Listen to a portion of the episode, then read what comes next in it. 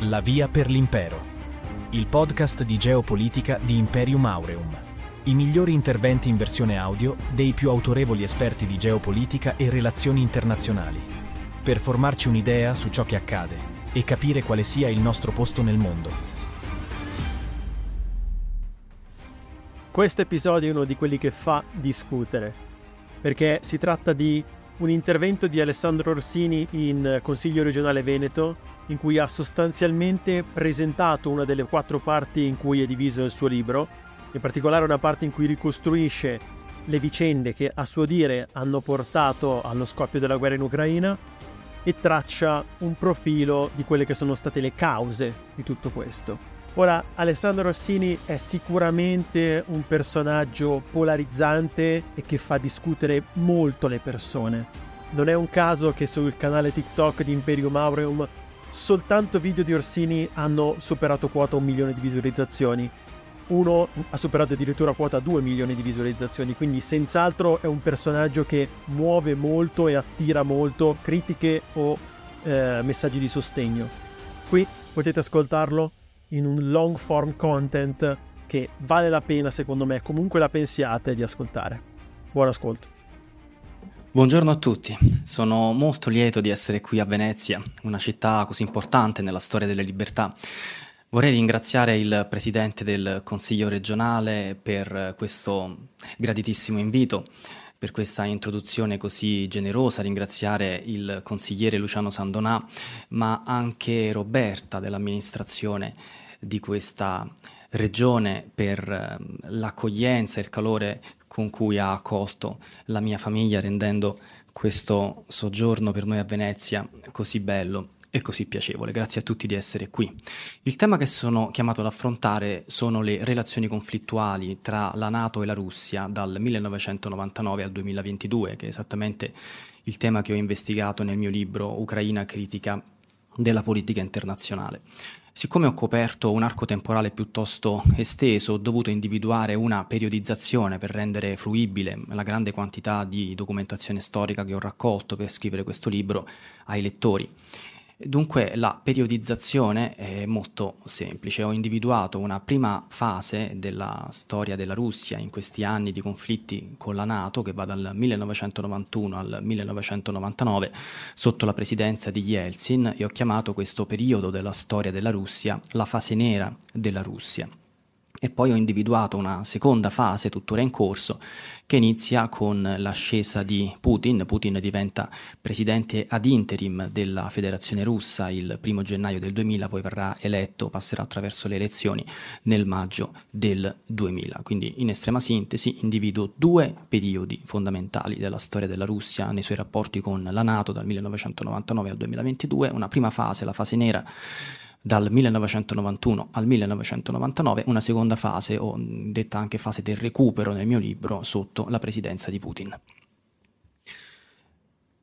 Nella fase nera della storia della Russia, eh, la Russia subisce una serie di spaventose umiliazioni, molte delle quali per mano occidentale. Questo è un dato storico della massima importanza per ricostruire il processo genetico che ha portato alla decisione di Putin di invadere l'Ucraina. La più grande umiliazione in campo internazionale subita da Yeltsin e quindi subita dalla Russia nella, nel periodo nero è rappresentato dal bombardamento della Nato contro la Serbia, un bombardamento illegale al quale Yeltsin cercò di opporsi con estrema fermezza.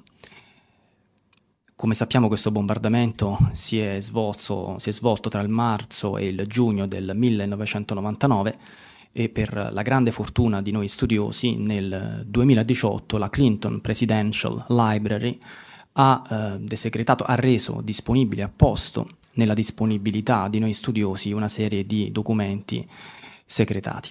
Tra questi anche le conversazioni telefoniche tra Clinton e Yeltsin. Di particolare interesse sono due telefonate che avvengono tra eh, Clinton e Yeltsin, una del 10 mm, giugno del 1998, l'altra del 15 agosto del 1998. L'oggetto di, della conversazione e la decisione ormai presa ad agosto, questo è quello che Clinton comunica per telefono a Yeltsin, la decisione ormai presa da parte dei principali paesi NATO, tra cui l'Inghilterra, di intervenire militarmente, di bombardare la Serbia. Come sappiamo la Serbia è alleato strettissimo della Russia e Yeltsin reagisce in maniera molto dura e dice a Clinton che la NATO non deve assolutamente fare una mossa del genere, che sarebbe assolutamente contro il diritto internazionale, che sarebbe una lesione gravissima dei rapporti rapporti tra gli Stati Uniti e la Russia che Yeltsin con tanta fatica aveva cercato di costruire. E mm, Clinton gli risponde molto preoccupato chiedendo a Yeltsin addirittura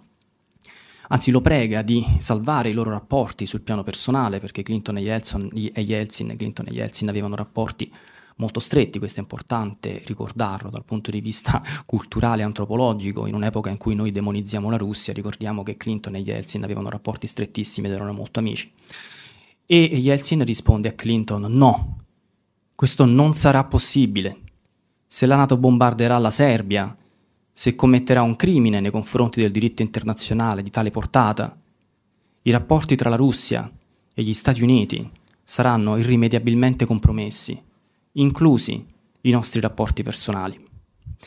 Yeltsin era molto preoccupato del bombardamento NATO della Serbia per molte ragioni. Una di queste aveva a che vedere proprio con l'immagine internazionale della Russia, perché mostrava che la Russia era ormai un paese in ginocchio, un paese distrutto, incapace di intervenire per difendere uno dei suoi più stretti alleati. A questo punto in Italia c'è stata una grande campagna di disinformazione che ha distorto completamente la storia. Come voi sapete, quando scoppia una guerra, scoppia anche la propaganda e si verifica quel fenomeno che noi studiosi chiamiamo la riscrittura del passato in funzione del presente. La storia viene completamente distorta e manipolata e l'unico modo per restituire la verità storica, così come essa emerge dai documenti, è compulsare i documenti dell'epoca. Quindi in Italia è stato detto ad alcuni che la Russia non si oppose al bombardamento della Serbia perché era favorevole a quel bombardamento. Vedremo che questa mistificazione della storia tornerà in Italia anche con riferimento alle ragioni dell'espansione della Nato nel 1999 e nel 2004, su cui mi soffermerò in questa mia lezione, sempre facendo riferimento alla documentazione storica dell'epoca. Quindi la domanda è per quale motivo Yeltsin non impedì alla Nato di bombardare la Serbia? E la risposta ve l'ho già data, perché la Russia era un paese in ginocchio. Ed era un paese in ginocchio perché oltre a questa terribile umiliazione internazionale che subì per mano della Nato, aveva subito altre terribili umiliazioni. In primo luogo la Russia era in ginocchio perché nell'agosto del 1998 era andata in bancarotta, quindi la seconda umiliazione. La terza umiliazione nella storia nera, nel periodo nero della Russia, è stata rappresentata dalla sconfitta nella guerra in Cecenia. La Russia ha combattuto due guerre in Cecenia, la prima tra il 1994 e il 1996 sotto Yeltsin, la seconda tra il 1999 e il 2009 sotto Putin. Ha perso la guerra in Cecenia sotto Yeltsin, che di fatto ritira le truppe nel novembre del 1996, ha vinto la guerra in Cecenia sotto Putin, la seconda guerra in Cecenia. La guerra in Cecenia aveva spaventosamente umiliato la Russia sul piano internazionale, aveva mostrato che dopo il crollo del comunismo l'esercito russo era effettivamente un esercito di cartone, un esercito che in Cecenia ha perso contro un manipolo di ribelli ben organizzati. Ma soprattutto la guerra in Cecenia ha sottratto enormi risorse economiche alla Russia, alle casse dello Stato ed è stata una delle ragioni principali della bancarotta della Russia nell'agosto del 1998. Un'altra enorme umiliazione internazionale la Russia la subì il 4 ottobre del 1993 quando Yeltsin decise di bombardare la Casa Bianca di Mosca, cioè il Parlamento russo dove si erano asserragliati i ribelli che volevano destituire, che volevano spodestare Yeltsin. Yeltsin fece sparare sul Parlamento, ci furono molte vittime, di fatto è stata una guerra civile. Quello che sto cercando di dirvi è che nella fase nera della storia della Russia, la Russia ha subito ogni tipo di umiliazione internazionale e soprattutto ha fronteggiato i pericoli più grandi che uno Stato possa fronteggiare, vale a dire il pericolo della bancarotta, la guerra civile e una guerra. Yeltsin ha dovuto subire altre grandi umiliazioni, in particolare quella avvenuta nel 1999, la prima ondata espansiva della Nato verso i confini della Russia. Nel 1997 la Albright diventa segretario di Stato americano sotto Clinton e subito, quindi a partire dal 1997, la Albright avvia il processo di integrazione di tre paesi ehm, dell'Europa dell'Est nella Nato, esattamente la Repubblica Ceca, la Polonia e l'Ungheria. Questo processo dura due anni, quindi molto rapidamente nel 1999 questi tre paesi diventano formalmente membri della Nato. Ovviamente Yeltsin si, o la Russia, i russi si oppongono a questa espansione. In Italia è stato scritto, trovate tutte le fonti nel mio libro, questo è stato scritto anche dal Corriere della Sera, che oggi noi dimentichiamo che quei paesi che sono entrati nella Nato nel 1999 e nel 2004 entrarono perché temevano l'imperialismo russo, perché temevano di essere invasi dalla Russia. È semplicemente falso. Falso. Tutta la documentazione storica dell'epoca ci dice che quel processo espansivo della Nato non è avvenuto perché quei paesi temevano di essere invasi dalla Russia e non potevano temere un'invasione da parte della Russia, perché la Russia era andata in bancarotta nell'agosto del 1998, perché nel 1999, anzi nel 1997, quando la Albright avvia il processo di inclusione di quei tre paesi nella Nato, la Russia è un paese in ginocchio che non fa paura a nessuno. E il paradosso è che negli ambienti atlantisti l'argomento che viene utilizzato per giustificare l'espansione della Nato in quell'area del mondo, nell'Europa dell'Est, è un altro. I documenti dell'epoca, eh, diciamo atlantisti, non fanno riferimento a un'espansione della Nato per paura che la Russia possa invadere quei paesi.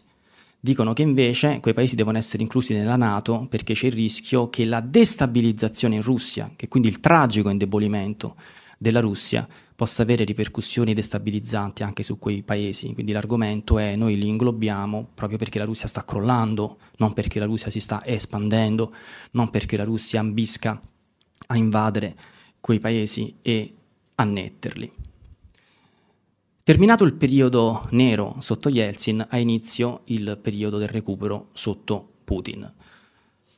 Putin Yeltsin si rassegna le dimissioni anticipate il 31 dicembre del 1999, il giorno dopo, il primo gennaio del 2000, Putin diventa presidente ad interim e come ho detto poi passerà attraverso le elezioni nel maggio del 2000. C'è un dettaglio importante che vi prego di ricordare perché è fondamentale quando vi parlerò della crisi in Libia, del bombardamento illegale della Nato contro la Libia. Il dettaglio è che Putin è stato presidente della Russia dal 2000 fino al 2008, primo ministro della Russia dal 2008 al 2012 e poi presidente della Russia dal 2012 fino ad oggi. È importante questo dettaglio perché come avrete subito colto il periodo in cui Putin è, presid- è, primo ministro in Russia coincide con il bombardamento NATO della Libia, che avviene appunto nel 2011. Questo dettaglio è importante perché vedremo, mi soffermerò su quale sia la posizione di Putin nei confronti della risoluzione della NATO che decide di chiudere i cieli in Libia, ma a questo arriverò. Per ora vi chiedo soltanto di memorizzare questo dato. Putin diventa presidente eh, facendo grandi promesse di investire più di 600 miliardi in 20 anni, circa, se ricordo bene 635 miliardi in 20 anni, poi questi dettagli li troverete nel libro, nell'esercito. Quindi Putin si rende conto subito che c'è questa fortissima richiesta dal basso da parte dei russi di lenire questa grande mortificazione internazionale rappresentata da questo esercito di fatto collassato. E questa esigenza è tanto più forte perché Yeltsin, ho dimenticato di citare l'ultima umiliazione di Yeltsin, dopo il bombardamento della Serbia, decide di organizzare una grande eh, esercitazione militare che si chiama Zapad 99 per sfoggiare i muscoli della Russia e si trasforma in una sorta di boomerang perché quello che emerge da questa grande esercitazione militare è che la Russia non sarebbe in grado di fronteggiare un attacco da parte della Nato. Questo dettaglio è importantissimo per comprendere il tempo presente, perché a partire da Zapad 99, e cioè a partire dal momento in cui i russi, le elite russe, le, le elite militari russe acquisiscono la consapevolezza che la Nato è molto più forte della Russia, è a partire da quel momento che le elite militari russe, non soltanto le elite militari russe, attenzione a questo passaggio, iniziano a pensare che una guerra con la Nato possa essere soltanto una guerra nucleare. Dunque i russi entrano nell'ottica, sotto il profilo psicologico, di uno scontro nucleare con l'Occidente tanto tempo fa. A noi questa prospettiva atterrisce, perché non siamo abituati a prendere in considerazione questa possibilità, ma sotto il profilo della psicologia sociale, i russi sono dentro questa mentalità già da molti anni. Putin diventa presidente della Russia promettendo ai russi il riscatto. Ma quello che accade è che Putin va incontro a enormi umiliazioni. La prima umiliazione che a Putin tocca di soffrire avviene nel 2003, con il bombardamento illegale degli Stati Uniti, non soltanto degli Stati Uniti, anche dell'Inghilterra, dell'Iraq. L'Iraq è un paese amico della Russia. Gli Stati Uniti, come sappiamo, su questo ormai esiste una documentazione storica amplissima, hanno precostituito le prove della colpevolezza di Saddam Hussein. Hanno mentito affermando che Saddam Hussein custodisse armi di distruzione di massa e hanno mentito affermando che Saddam Hussein fosse in combutta con Al-Qaeda nell'attentato contro le Torri Gemelle. Una documentazione storica inoppugnabile ha dimostrato che Saddam Hussein non aveva armi di distruzione di massa, ma soprattutto che Saddam Hussein era nemico di Al-Qaeda. Tant'è vero che Al-Qaeda in Iraq si forma dopo e come conseguenza dell'invasione illegale degli Stati Uniti. Non c'era in Iraq Al-Qaeda prima dell'invasione americana, nasce dopo, come reazione nazionalista all'invasione americana. Putin inizia a tuonare, ci sono documenti scritti, poi dopo vi parlerò della conferenza di Monaco sulla sicurezza del febbraio del 2007 contro le continue violazioni del diritto internazionale da parte degli Stati Uniti e più in generale del blocco occidentale.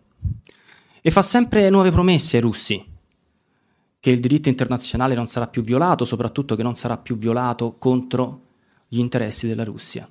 Più promesse Putin fa di riscattare la Russia, maggiori sono le umiliazioni che subisce. Infatti, nel febbraio del 2007 Putin tiene un discorso alla conferenza sulla sicurezza di Monaco in cui lascia chiaramente intendere che non avrebbe più consentito al blocco occidentale di spadroneggiare e di, viola- e di violare impunemente il diritto internazionale per risolvere le controversie internazionali attraverso l'uso della forza, attraverso la guerra. Nonostante questa dichiarazione così baldanzosa, Putin andrà immediatamente incontro a un'altra grande umiliazione. La prima era avvenuta tre anni prima, nel 2004. Che cosa accade nel 2004? Si verifica la seconda ondata espansiva della Nato a est. Nello specifico, la Nato ingloba dieci paesi tra il 1999, tre li ho già citati, Polonia, Ungheria e Repubblica Ceca, e sette paesi nel 2004, tra cui Estonia, Lettonia, Lituania, ma soprattutto paesi che confinano anche con l'Ungheria nel 2004, tra cui la Bulgaria, e, mm, la, Romania, scusate, ingloba, se li ricordo tutti, poi troverete i dettagli nel Libio, Estonia, Lettonia, Lituania, Bulgaria, Romania, Slovacchia. E questa espansione spaventa i russi sempre di più e c'è uno scontro molto duro tra Putin e l'allora segretario generale della Nato, uno scontro verbale, che avviene al Cremlino. All'epoca dei fatti, il segretario generale della Nato dal 2004 al 2009 è stato un olandese, eh, Scheffer. Lui si reca al Cremlino, se ricordo bene, il 10 aprile del 2004 e parla con Putin delle ragioni dell'espansione della Nato.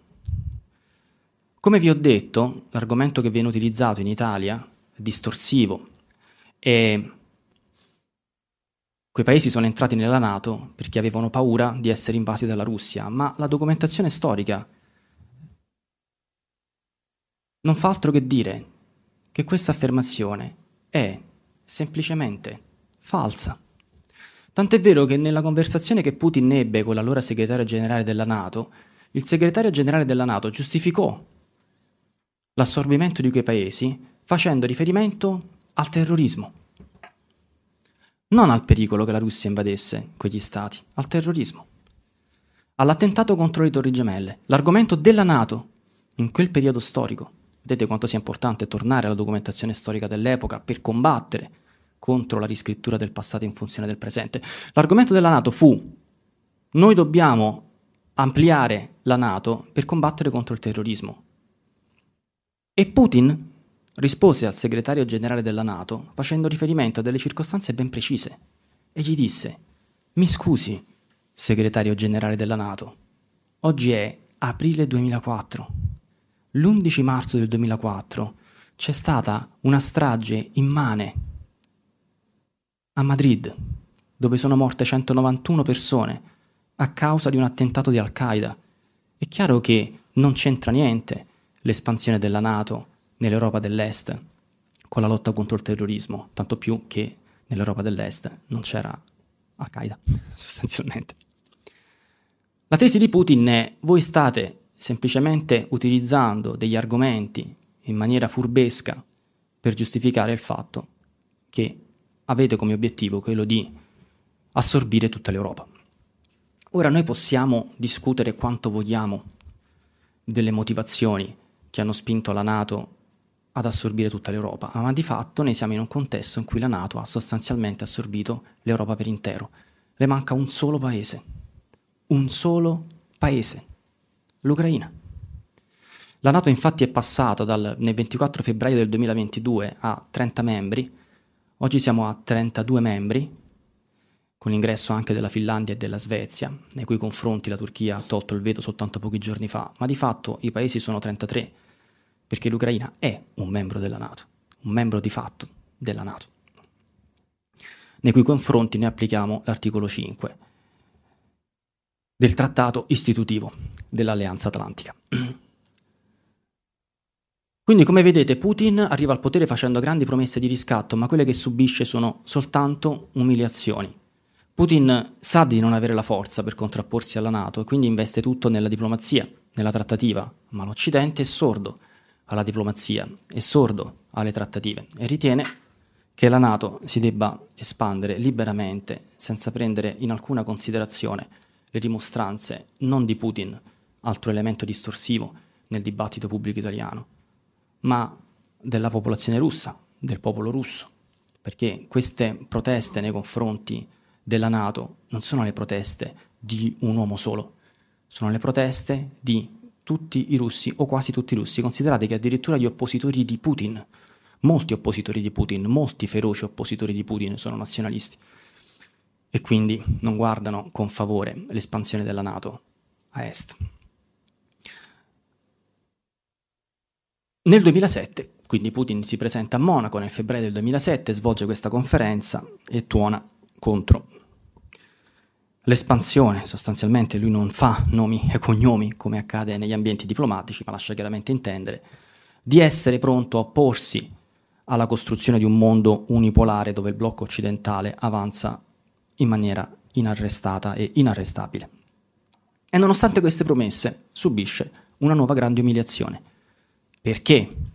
Tra il primo, tra l'1 e il 4 aprile del eh, 2000 8 si svolge un summit a Bucarest, in Romania, dove l'allora presidente Bush riesce a ottenere una dichiarazione, c'è una mediazione perché lì c'è l'opposizione della cancelliera tedesca, della Merkel e del presidente francese, ma riesce comunque a ottenere una dichiarazione di intenti in cui la Nato annuncia che le sue porte sono aperte per l'Ucraina e per la Georgia. Non ho contezza documentale di quello che sto per dirvi. Non ho trovato un documento storico che possa sorreggere questa affermazione, ma sulla stampa americana è emersa, è emersa la notizia che Bush e Putin avrebbero avuto una conversazione telefonica in cui Putin avrebbe detto, io uso il condizionale perché non ho il documento storico tra le mani, avrebbe detto a Bush, se la Nato prova a inglobare la Georgia, perché nella dichiarazione di Bucarest la Nato aprì le porte non soltanto all'Ucraina ma anche alla Georgia, noi sappiamo che la Georgia viene a trovarsi sotto il profilo geografico in una condizione molto simile a quella dell'Ucraina, con l'Ossetia del Sud e l'Abkhazia che eh, la Russia ha costruito come, dire, come stati cuscinetto a protezione dell'espansione della Nato in Georgia. Ad ogni modo, in questa conversazione telefonica Putin avrebbe detto a Bush, ma non faccio difficoltà a immaginare che sia vero, se la Nato, se tu proverai a inglobare la Georgia nella Nato, la Georgia cesserà di esistere. Pochi mesi dopo, nell'agosto del 2008, la Russia invade la Georgia e crea, o meglio, eh, riconosce l'indipendenza dei due stati che sono quelli che ho appena citato. Se voi guardate la cartina geografica vedrete che quei due stati sostanzialmente è una situazione speculare a quella che c'è in Donbass, con il Luhansk e il Donetsk che la Russia ha cercato di porre a protezione come stati cuscinetto nei confronti dell'avanzata della Nato, troverete una situazione speculare in Georgia. Se guardate la cartina geografica, sostanzialmente le situazioni sono pressoché eh, speculari. A partire da quella data, eh, Putin inizia a pensare seriamente che, eh, chiaramente anche l'elite militare russa inizia a pensare seriamente a un futuro di scontri con la Nato, con il blocco occidentale. Fa investimenti sempre più grandi nell'esercito, cerca di modernizzarlo e fa nuove promesse ai russi di riscatto e va incontro a nuove grandi umiliazioni.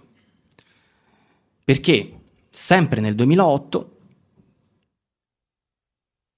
la Condoleezza Rice, segretario di Stato americano, firma un accordo con il ministro degli esteri polacco, questa firma avviene nell'agosto del 2008, per la costruzione dello scudo antimissile americano in Polonia.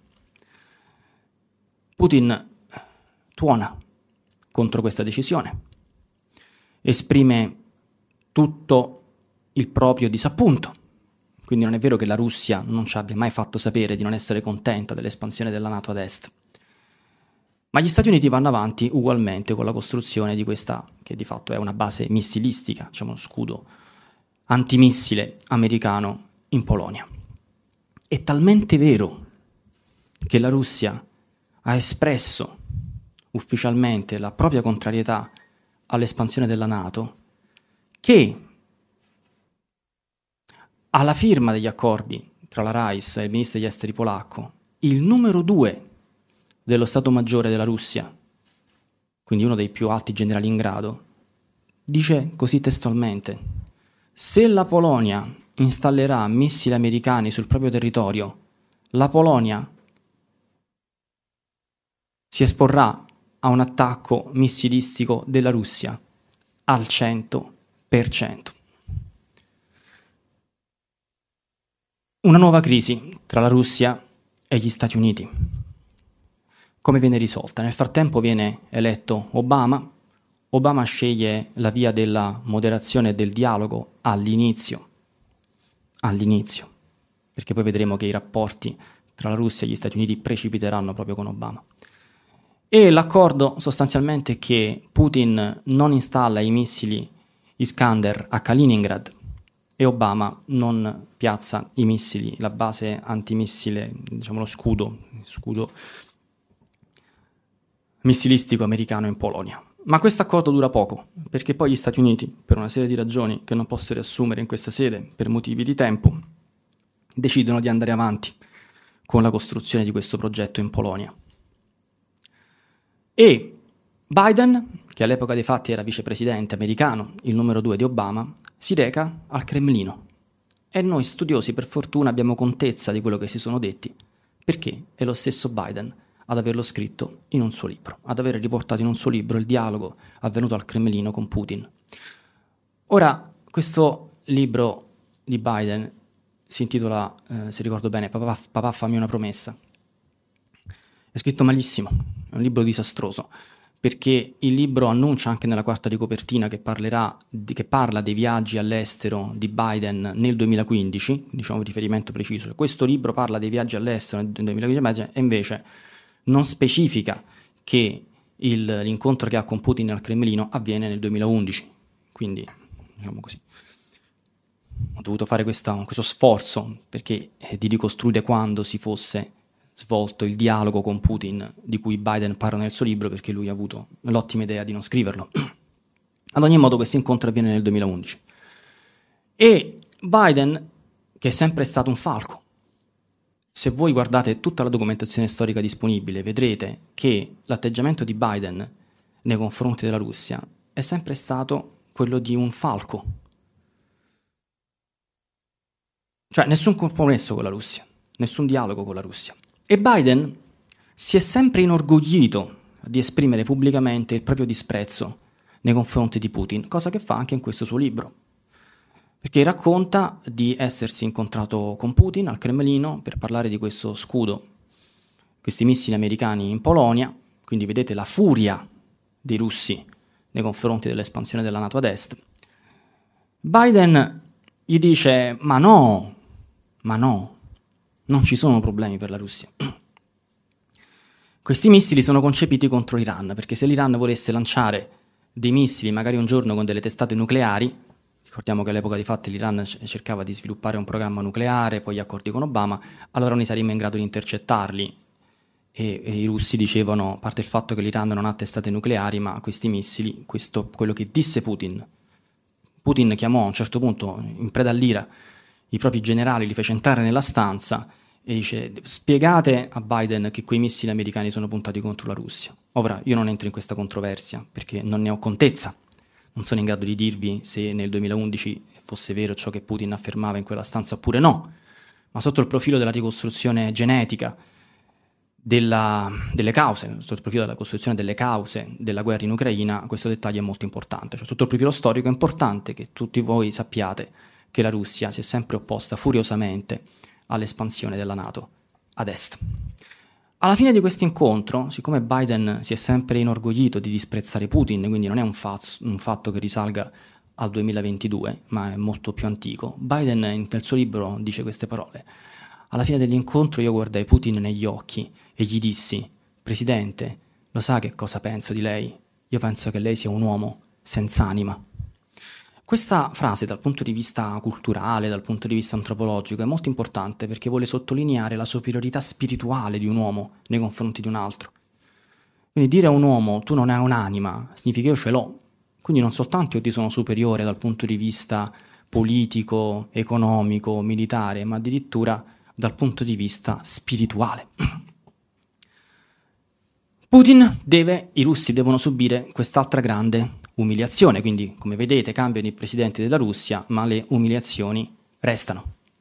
E Putin fa nove promesse ai russi e invece va incontro a un'altra grande umiliazione, il bombardamento illegale della Nato della Libia nel 2011. Ora seguitemi su questo punto perché i dettagli sono importanti. Ricorderete che all'inizio di questa lezione io vi invitai a ricordare che Putin è stato primo ministro dal 2008 al 2012. Che cosa accade esattamente? Accade che c'è una rivolta in Libia, l'ONU approva una risoluzione, la 1975. Questa risoluzione non prevede in alcun modo un'autorizzazione nei confronti della Nato a bombardare il territorio libico per l'abbattimento del regime di Gheddafi. Tra le altre cose una risoluzione che passa con 10 voti favorevoli e 5 astensioni. E tra i paesi astenuti c'è anche la Russia. Quella fonda- fondamentalmente l'operazione che aveva, a cui pensava l'ONU era la chiusura dei cieli della Libia. Io, in realtà la materia è molto complessa, io per farmi capire da tutti cercherò di semplificarla al massimo, cioè le cose stanno così. Se gli aerei di Gheddafi si alzano in volo per bombardare i civili, e allora c'è un'autorizzazione ad alzare, a, a far volare gli aerei occidentali per inibire il volo degli aerei di Gheddafi, ma non c'è stata un'autorizzazione a bombardare la Libia per abbattere il regime di Gheddafi. Questa risoluzione, se ricordo bene, è del 17 marzo del 2011, due giorni dopo. L'Inghilterra, gli Stati Uniti, la Francia iniziano a bombardare la Libia singolarmente, cioè non dentro una missione della Nato. Tant'è vero, questo dicono i documenti storici, che ognuno di quei bombardamenti aveva una denominazione in codice diversa dall'altro, perché gli Stati Uniti denominarono in un modo il bombardamento della Libia, l'Inghilterra in un altro modo ancora, la Francia in un altro modo ancora. È talmente vero che le cose stiano così che l'allora ministro degli esteri, Frattini, si oppose e disse che cosa state facendo? Che cosa state facendo? Non c'è un'autorizzazione dell'ONU al bombardamento della Libia per l'abbattimento di Gheddafi. Se voi volete procedere con il coinvolgimento dell'Italia, dovete avviare una missione ufficiale della Nato, cosa che fu fatta. E l'Italia si ritrovò dentro quella storia, cioè la storia del bombardamento illegale della Libia. Il presidente della Russia all'epoca dei fatti era Medvedev e Medvedev fu favorevole all'astensione. Ma Putin era contrario. E infatti dopo il bombardamento del regime di Gheddafi, Putin disse a Medvedev, ti avevo detto che non ti saresti dovuto fidare del blocco occidentale e della Nato, perché hanno sfruttato quella risoluzione dell'ONU per abbattere un nemico amico, scusate, per abbattere un nemico degli Stati Uniti, un regime amico della Russia, nemico degli Stati Uniti per sostituire Gheddafi con un presidente filo americano, filo europeo. E noi storici, noi studiosi abbiamo contezza di ciò perché questo scontro tra Putin e Medvedev fu pubblico, finì sui giornali, inclusi i giornali americani, i giornali occidentali. Quindi noi sappiamo che Putin era addirittura contrario a quella risoluzione perché temeva che la Nato l'avrebbe strumentalizzata e utilizzata per abbattere un regime come quello di Milosevic, cioè sostanzialmente amico della Russia. La Russia aveva fatto grandi investimenti, tra l'altro Putin si era recato in Libia per incontrare Gheddafi pochi anni prima, lo stesso Gheddafi aveva stretto una serie di accordi commerciali ricchissimi, non soltanto con l'Italia, ma anche con la Russia. Putin continua a fare, ovviamente la Cina tuona anche contro il bombardamento della Libia, non soltanto la Russia. Putin continua a fare promesse ai russi di riscattare l'orgoglio russo, ma va incontro a un'altra umiliazione, la guerra civile in Libia. Scusate, la guerra civile in Siria. La Siria è un paese infeudato alla Russia. Diciamo che la Siria sta alla Russia come l'Italia sta agli Stati Uniti. E le basi militari che la Russia ha a Tartus e alla Latakia sono importanti come quelle che gli Stati Uniti possono avere in Sicilia o a Pisa e così via. Quindi la Siria quindi diciamo, cercare di strappare la Siria alla Russia sarebbe come cercare di strappare l'Italia agli Stati Uniti, tanto per far comprendere la gravità geopolitica di una mossa di questo tipo. Che cosa accade? Che il 15 marzo del 2011 scoppia una guerra civile in Siria e il blocco occidentale, anziché intervenire per spegnere quella guerra, decide di alimentarla dall'esterno. Cioè decide di inviare miliardi di dollari e una quantità spaventosa di armi affinché la guerra civile diventi sempre più virulenta per abbattere il regime filorusso di Bashar al-Assad e sostituirlo con un regime filoamericano. Come facciamo a saperlo? Come facciamo noi studiosi? Su quali documenti io posso basare questa mia affermazione? Su un piano segreto della CIA che si chiama Timber Sycamore, che viene approvato da Obama, fondamentalmente da Biden, diciamo, da Biden e da Obama tra il 2012 e il 2013. Un piano di finanziamenti alla guerra civile, ai ribelli civili, ai ribelli in Siria, con l'obiettivo di abbattere Bashar al-Assad per sostituirlo con un presidente filo americano. E questo piano segreto della CIA, Timber Sycamore, è stato poi rivelato dalla stampa americana nel 2015 o nel 2016, se ricordo bene, tra il 2015 e il 2016, quindi trovate ampiezza di documenti con riferimento a questo piano segreto Timber Sycamore. A un certo punto le cose per i ribelli in Siria si mettono molto bene per i ribelli filoamericani, ma nel frattempo quel paese precipita in un inferno a causa dell'espansione dell'ISIS che si incista, soprattutto nel corpo centrale di quel paese, cioè sostanzialmente tra l'Iraq e la Siria. Sulla fascia costiera, dove ci sono le basi più importanti della Russia, la fascia costiera della Siria, ci sono prevalentemente i ribelli filoamericani. Nel, nell'agosto, se ricordo bene, del 2015, il generale iraniano, poi ucciso da Trump, Soleimani, fa un viaggio urgente al Cremlino, srotola sulla scrivania di Putin una cartina della costa siriana e gli dice i ribelli filoamericani stanno per avvicinarsi alle basi russe. Putin il 30 settembre 2015 decide di intervenire militarmente in Siria. I suoi aerei si alzano in volo e la stampa italiana, la stampa italiana, inneggia a Putin che combatte contro i terroristi. Ma io richiamo l'attenzione su un dettaglio, perché all'epoca dei fatti ero molto presente in televisione. Cioè, non è vero che io abbia iniziato a parlare in televisione con la guerra in Ucraina. Tra il 2014 e il 2017 ho partecipato a oltre 300, oltre 300 dirette in televisione. E io dissi, attenzione, a un dettaglio, perché tutta questa stampa dominante italiana che esalta Putin trascura un dettaglio, e cioè che questi aerei russi, nei primi giorni dei bombardamenti, non stanno andando prevalentemente verso le postazioni dello Stato islamico, vanno sulla costa. E sulla costa ci sono i ribelli filoamericani. Quindi la questione è un po' più complessa di come ve la state raccontando, perché la nostra stampa chiaramente nascondeva il piano Timber Sycamore. Inizia questa grande tragedia per il popolo siriano.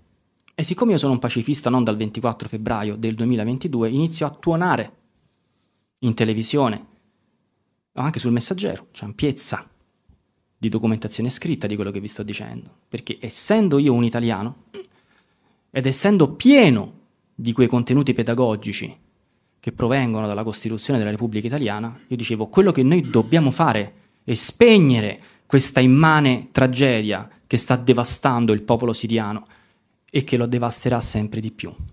E sapete, i miei interlocutori in televisione, che poi sono diventati i miei detrattori in televisione, li ho rincontrati poi con la guerra in Ucraina, che cosa mi rispondevano nel 2015 quando io in diretta in televisione dicevo noi dobbiamo andare a una mediazione, dobbiamo andare a una trattativa, perché i bambini che moriranno in questo massacro saranno tantissimi. Questo dicevo nel 2015. Sapete che cosa mi rispondevano in diretta le stesse persone che io poi avrei incontrato come detrattori durante la guerra in Ucraina. No, la guerra deve andare avanti. È meglio una guerra, è meglio che muoiano migliaia di bambini piuttosto che al potere rimanga Bashar al-Assad. Io dissi, state sbagliando i calcoli, perché la Siria è una linea rossa. Voi con questa strategia farete morire migliaia di bambini inutilmente perché nessuno potrà strappare la Siria alla Russia, così come nessuno può strappare l'Italia agli Stati Uniti. Lo dicevo nel 2015. E che cosa è successo? È successo che i fatti si sono svolti per filo e per segno, come io avevo previsto. Bashar al-Assad è ancora al potere, c'è stata una mattanza di bambini siriani morti in questa tragica guerra cui l'Occidente non ha mai voluto porre fine. A questo punto però devo fornirvi un dettaglio geopolitico di enorme importanza per comprendere tutta questa grande tragedia.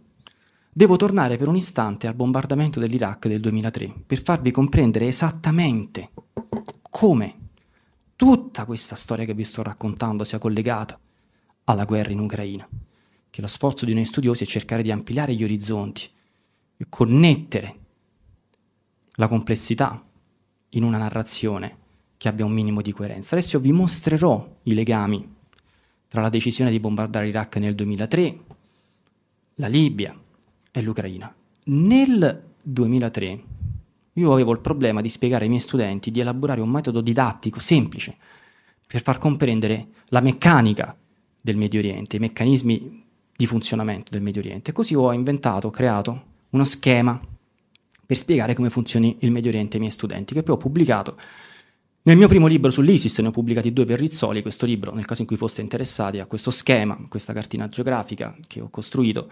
Il libro si chiama ISIS, i terroristi più fortunati del mondo e tutto ciò che è stato fatto per favorirli. In sostanza, che cosa ho fatto? Nella mia interpretazione, il Medio Oriente, ci sono vari modi di concepire il Medio Oriente. Io lo chiamo il Medio Oriente in senso stretto. Quindi se voi escludete Egitto, eh, Cipro e Stato di Palestina, vedrete che i paesi del Medio Oriente in senso stretto sono 14. Quindi Medio Oriente concepito come l'Iran che chiude il Medio Oriente a est, lo Yemen e l'Oman che lo chiudono a sud e così via. Se voi prendete una penna e non considerate Egitto, Cipro e Stato di Palestina, fate 1, 2, 3, 4, vedete che sono 14 paesi. Quindi in quel libro io sono andato a studiare tutte le relazioni bilaterali e multilaterali di questi paesi, quindi tra loro e anche con gli Stati Uniti. E quello che ho documentato nel libro è che il rapporto era di 11 a 3. Cioè, prima dell'invasione americana dell'Iraq, 11 paesi del Medio Oriente erano sotto l'influenza americana o comunque in ottimi rapporti con gli Stati Uniti, addirittura la Turchia membro della Nato. Tre paesi erano invece stretti alleati della Russia, come la Siria o comunque amici della Russia. Il tentativo degli americani di conquistare l'Iraq e trasformarlo in un satellite degli Stati Uniti, che poi di fatto è abortito, che quel paese è semplicemente oggi distrutto, alterava questi rapporti di forza, portandoli da 11 a 3 a 12 a 2.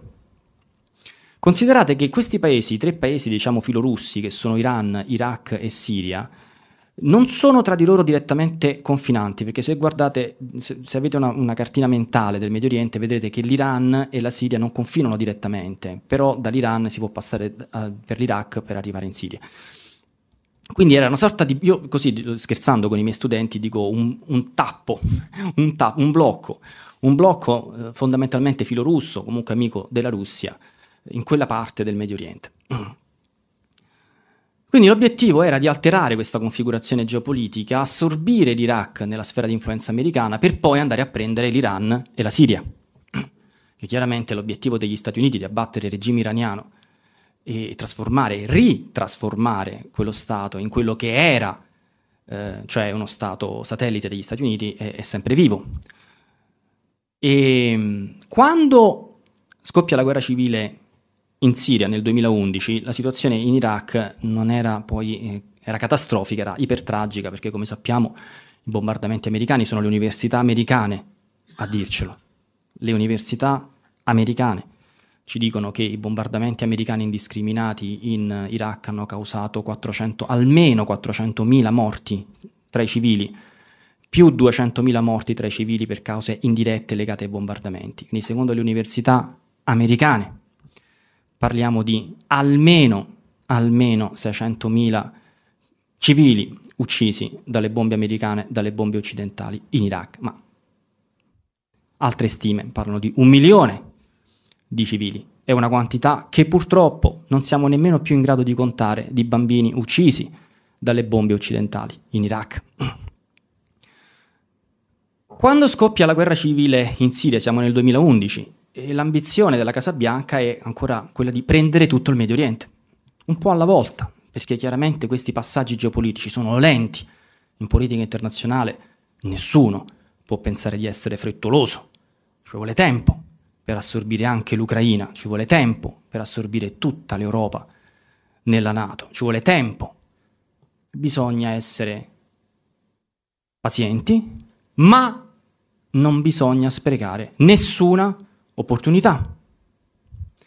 E se l'opportunità è piccola, questa va accresciuta attraverso i piani come Timber Sycamore.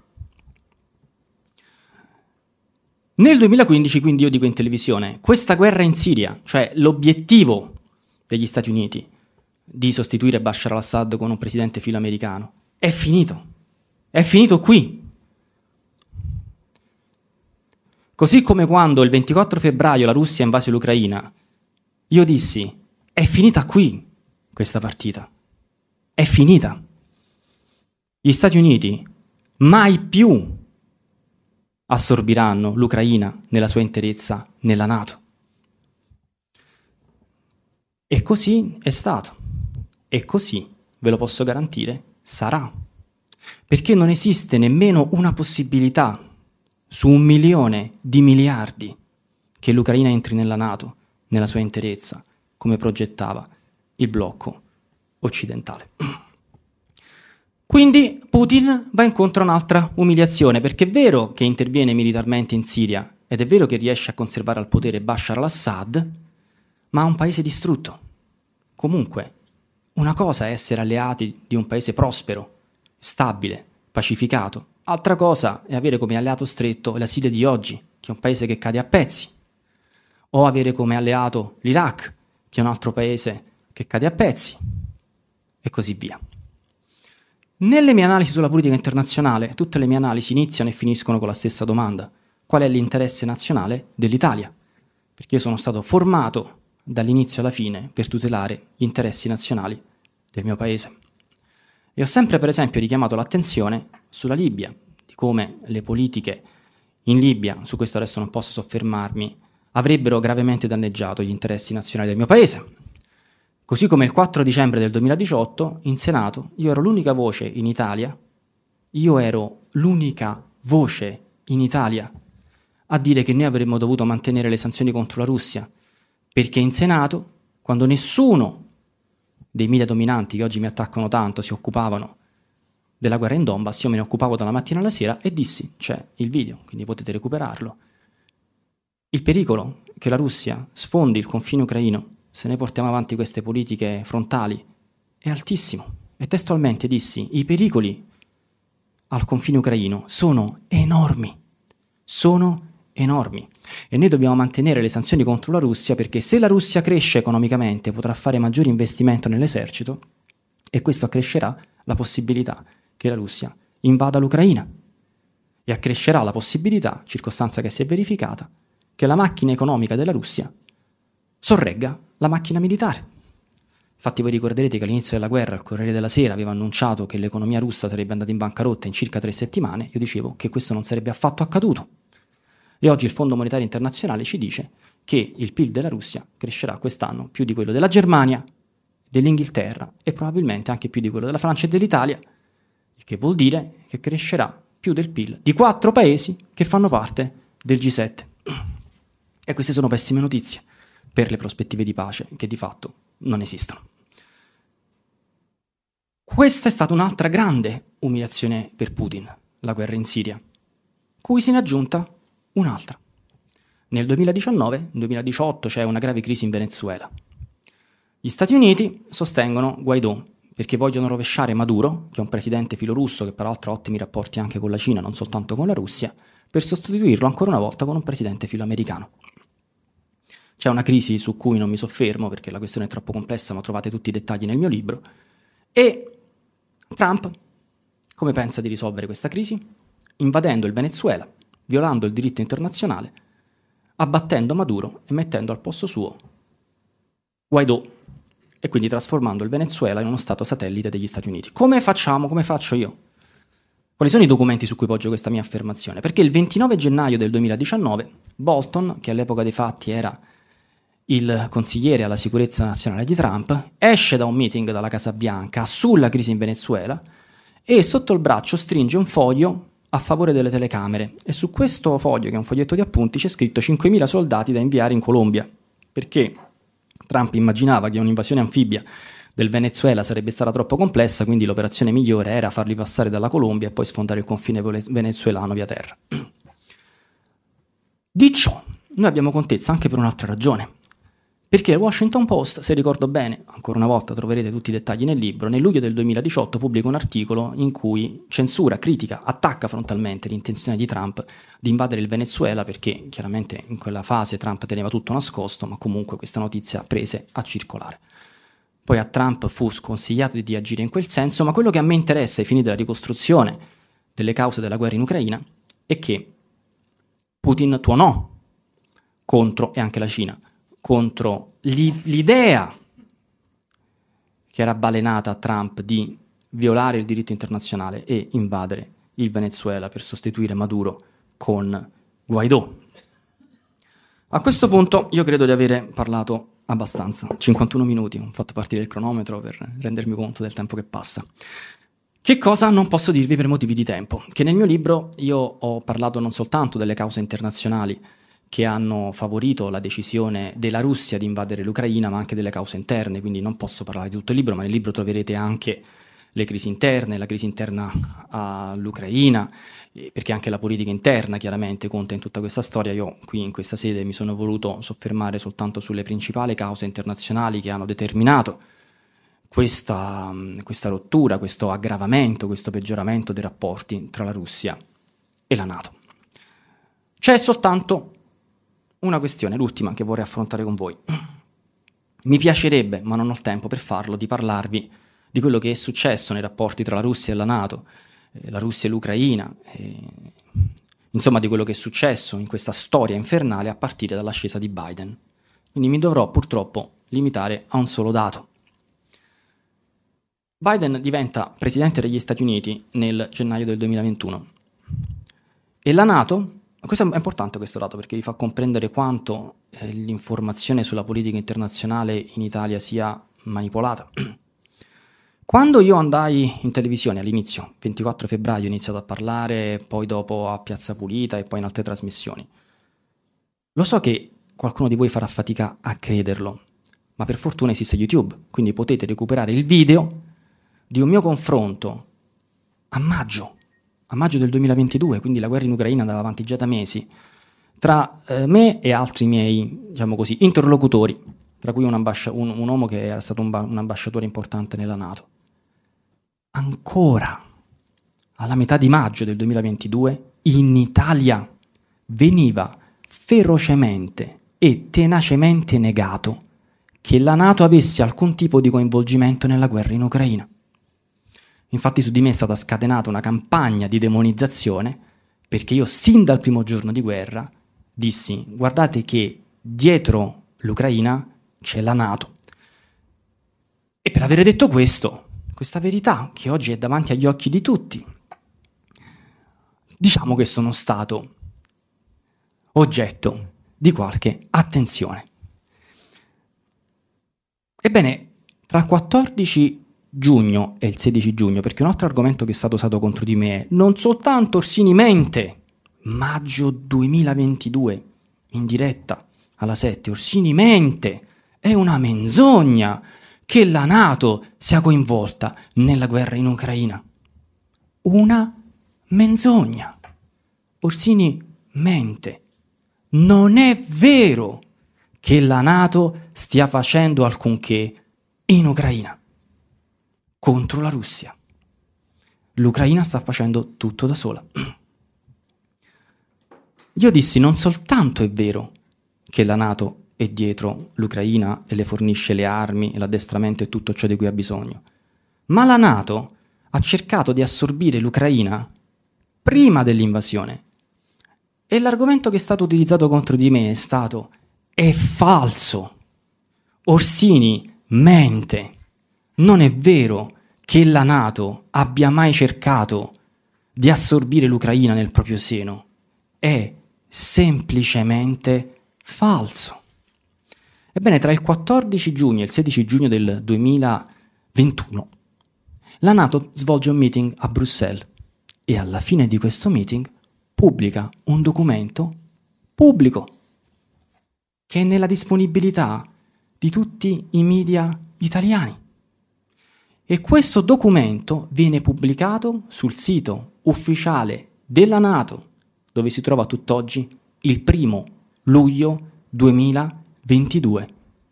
E questo documento, scusate, 2021, quindi lo ripeto, meeting si svolge a Bruxelles 14-16 giugno 2021 ma il documento, il tempo di prepararlo, viene pubblicato sul sito della Nato il primo luglio 2021. Questo documento consta di 79 articoli.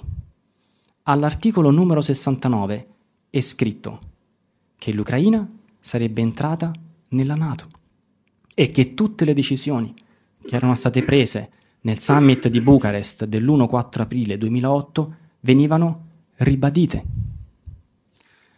Nell'agosto del 2021, nel novembre del 2021, nel dicembre del 2021, Biden firma con Zelensky, i, ministri, i rispettivi ministri della difesa, poi i rispettivi ministri degli esteri, poi Biden, Biden incontra personalmente Zelensky alla Casa Bianca, una serie di documenti che non cito in lingua inglese perché sennò mi porterebbe via troppo tempo, ma questi documenti comunque risalgono ad agosto, novembre, dicembre 2021 vengono pubblicati sul sito della Casa Bianca, quindi sono documenti nella disponibilità di tutti. E che documenti sono? Sono contratti di cooperazione militare, strategica e militare tra gli Stati Uniti e l'Ucraina.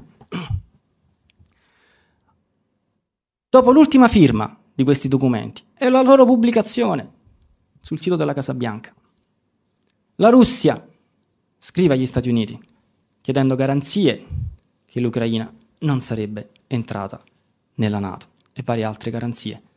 E la risposta del blocco occidentale è stata noi disprezziamo la diplomazia, siamo semplicemente contrari a qualunque forma di dialogo Ru- con la Russia sulla materia in oggetto. Noi del blocco occidentale, questo dice in maniera inoppugnabile la documentazione storica, procediamo dritto, come abbiamo fatto in Serbia, come abbiamo fatto in Iraq, come abbiamo fatto in Libia, come abbiamo fatto in Siria. Noi andiamo avanti per la nostra strada. il 22 febbraio, 24 febbraio 2022, la Russia ha invaso l'Ucraina. La domanda che vi pongo è, esistono delle cause della guerra in Ucraina? La risposta dei media dominanti è, non esistono cause della guerra in Ucraina. La guerra in Ucraina è l'unico fenomeno storico, politico, militare, senza cause. E la cosa divertente è che noi veniamo dall'ossessione per la scienza dopo il Covid-19. Che cosa ci hanno detto? Ci hanno bombardato dicendomi che tutti noi dobbiamo prostrarci e assoggettarci davanti alla scienza. Però adesso ne utilizziamo una mentalità animistica. Noi adesso disprezziamo la mentalità scientifica, quindi se uno studioso cerca di ricostruire le cause attraverso il metodo, attraverso la logica dell'indagine scientifico-sociale, cerca di ricostruire le cause della guerra in Ucraina, questo non si può fare, perché oggi noi viviamo in un tempo in cui la scienza non è rispettata, in cui la mentalità scientifica è insultata, vilipesa, diffamata, tutti i giorni. Noi non possiamo applicare il metodo scientifico allo studio delle cause della guerra in Ucraina, perché la guerra in Ucraina è un fatto magico, è una magia, è nata senza cause. E se c'è una causa, questa è legata alla pazzia di un singolo uomo, che ha deciso completamente da solo di fare questa guerra contro la volontà dei russi. E ciò è dimostrato dal fatto che tutti i russi vogliano rovesciare Putin e assassinarlo. Però è strano che abbiano avuto la possibilità di farlo con la rivolta di Prigozhin e non lo abbiano fatto. Il fatto che la guerra in Russia sia stata voluta soltanto da un uomo e che non abbia cause storico-sociali è dimostrato dal fatto che i russi non vogliano combattere. Però poi nessuno si spiega come sia possibile che i russi abbiano lottato con feroce determinazione a Bakhmut, il corpo a corpo più sanguinario e violento di tutta la guerra. Ci sono tante cose che oggi i media italiani non riescono a spiegare e non riescono a spiegarle perché noi viviamo oggi in un tempo nemico della scienza, dove i media dominanti educano i nostri giovani alla mentalità antiscientifica. Alla fine di questa mia lezione vi saluto ringraziandovi della vostra presenza e ricordandovi, attenzione, la guerra in Ucraina non ha cause. Grazie.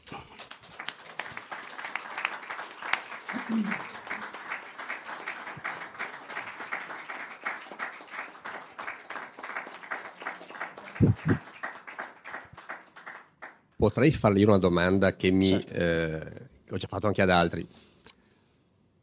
Febbraio 2022 Com'è pensabile di invadere un paese con un corpo a disposizione da 120.000 soldati, un paese di 49 milioni di abitanti? Com'è pensabile di poterlo invadere e controllarlo con una diciamo, forza così ridotta rispetto a quello che dovevano in qualche maniera affrontare? Sì, infatti questo è proprio quello che dissi all'inizio della guerra. Io la ringrazio di questa domanda perché dal punto di vista pedagogico io non dimentico mai di essere un professore, quindi se qualcuno di voi mi, dovesse, mi chiedesse professore ma per lei qual è la cosa più importante, io vi risponderei per me non è importante l'analisi delle cause della guerra in Ucraina, non è importante il mio libro, non è importante quello che dico in televisione con riferimento alle analisi che faccio. Per me la cosa più importante della mia vita sono i messaggi pedagogici che arrivano ai miei studenti, che arrivano ai giovani. Uno dei messaggi, i messaggi pedagogici che, di, che ho cercato di mandare sono tanti. Quando scoppiò la guerra, voi ricorderete che tutti, ma proprio tutti, i media dominanti dicevano che Putin avesse invaso l'Ucraina per invadere tutta l'Europa. C'erano addirittura dei giornalisti del Corriere della Sera che dicevano che se non avessimo fermato Putin in Ucraina avrebbe invaso persino il Portogallo. Questo è un esempio di cosa, di quali orrori possa provocare la morte della mentalità scientifica in una società libera. Perché state molto attenti, ma se muore la mentalità scientifica in Occidente, il rischio che tornino gli, erro- gli orrori del passato e quel rischio aumenta, che torni l'antisemitismo, che torni l'islamofobia, che torni l'intolleranza, che torni la caccia alle streghe. Se noi uccidiamo la mentalità scientifica, noi rischiamo di pagare, le nostre libertà rischiano di pagare un prezzo altissimo. Detto questo, proprio perché io ho sempre fatto ricorso alla mentalità scientifica, sottoponevo qualunque affermazione al vaglio della ragione, come prescrive il progetto illuministico. Quindi quando sentivo i miei interlocutori barra detrattori in televisione dire Orsini mente perché Putin invade l'Ucraina perché vuole invadere il resto dell'Europa, io ho spiegato con dovizia di particolari, non posso tornare su questo per motivi di tempo, le ragioni materiali e strategiche per cui questa tesi era assolutamente propagandistica e sballata. La domanda è oggi quanti in Italia sostengono che la Russia abbia invaso l'Ucraina per invadere tutta l'Europa? Nessuno, perché tutti si sono resi conto che questa idea è inconsistente, è un'idea assurda. Forse mi esprimo in maniera poco accademica, ma vorrei chiedervi il permesso di poter dire che è un'idea cretina. Nessuno lo dice più. Ma quando, e quindi tutti sono venuti sulle mie posizioni, anche il Corriere della Sera non lo dice, dunque il Corriere della Sera è venuto sulle mie posizioni. Corriere della Sera, la Repubblica, la Stampa, tutti i quotidiani che mi hanno fatto una guerra impressionante. Questi quotidiani mi dovrebbero citare di continuo perché ripetono per filo e per segno le stesse cose che io ho sempre detto. L'altro giorno sul Corriere della Sera è comparso un articolo che diceva adesso Zelensky teme la contro-controffensiva russa. Pensate che il termine usato dal Corriere della Sera, contro-controffensiva, l'ho inventato io perché in realtà non esiste, non esiste una contro-controffensiva, diciamo così che... Ho introdotto questo termine a carta bianca. Quando io ho parlato di questo pericolo, ho detto guardate, stiamo attenti perché l'Ucraina non ha i mezzi per sfondare, per travolgere le linee russe. Sarà stremata alla fine di questa controffensiva, che poi controffensiva non è, non è e rischia la contro-controffensiva della Russia. I media dominanti mi hanno attaccato dicendo Orsini mente, Orsini fa propaganda. Quindi per me è molto importante dirvi che se voi chiamate un laureando o un ricercatore universitario, gli chiedete di compulsare i documenti scritti, Corriere della Sera, la Repubblica, la Stampa, tutti i giornali che mi hanno sempre attaccato, voi potrete avere contezza documentale che questi quotidiani ripetono per filo e per segno quello che io ho sempre detto. Le mie stesse identiche analisi e in alcuni casi utilizzano addirittura le mie stesse identiche frasi. Quando io dicevo all'inizio della guerra l'Ucraina sarà sventrata, quando io dicevo la Russia raderà al suolo intere città, Corriere della Sera cannoneggiava contro di me la Repubblica, la stampa, ora utilizzano le stesse espressioni. Corriere della Sera pubblica le immagini delle città ucraine con, utilizzando il, vento, il verbo sventrare o il verbo città rasa al suolo, soltanto che queste cose le ho dette prima che quelle città venissero rase al suolo, prima che tanti bambini ucraini venissero uccisi, e non soltanto bambini ucraini ma anche bambini russi, perché sappiamo che poi l'esercito di Kiev ha ucciso anche bambini ucraini e lo ha fatto anche durante questa guerra, per esempio sparando su un minibus a Donetsk, nella città di Donetsk, ma non entro in dettagli. Questo è un altro esempio del tempo in cui noi viviamo, Abbiamo vissuto in un paese in cui fino alla fine di maggio 2022, per fortuna c'è tutta la documentazione a sorreggere questa mia affermazione, un paese, un paese come l'Italia, un paese libero come l'Italia, un grande paese come l'Italia, con delle città meravigliose come Venezia, che, sono, che rappresentano il trionfo delle libertà delle storie occidentali, in un paese che include anche una città come Venezia, ancora alla fine di maggio 2022 si diceva che la Nato non avesse alcun ruolo nella guerra in Ucraina e chiaramente veniva bersagliato l'unica persona che diceva invece che la NATO fosse assolutamente centrale nelle operazioni militari. Quindi sì, la risposta alla sua domanda è proprio questa. La Russia non ha mai invaso l'Ucraina avendo l'intenzione di invadere tutta l'Europa. Ecco, a una nota per, per il professore e tutti quanti, abbiamo oltre 460 collegati che hanno seguito la lezione del professore Orsini dalle pagine Facebook al eh, canale YouTube e vi assicuro che è un dato che è rimasto costante, anzi è andato in crescita durante la lezione, non è facile tenere 460 persone attaccate a un computer per oltre un'ora. Io la ringrazio. C'è qualche domanda?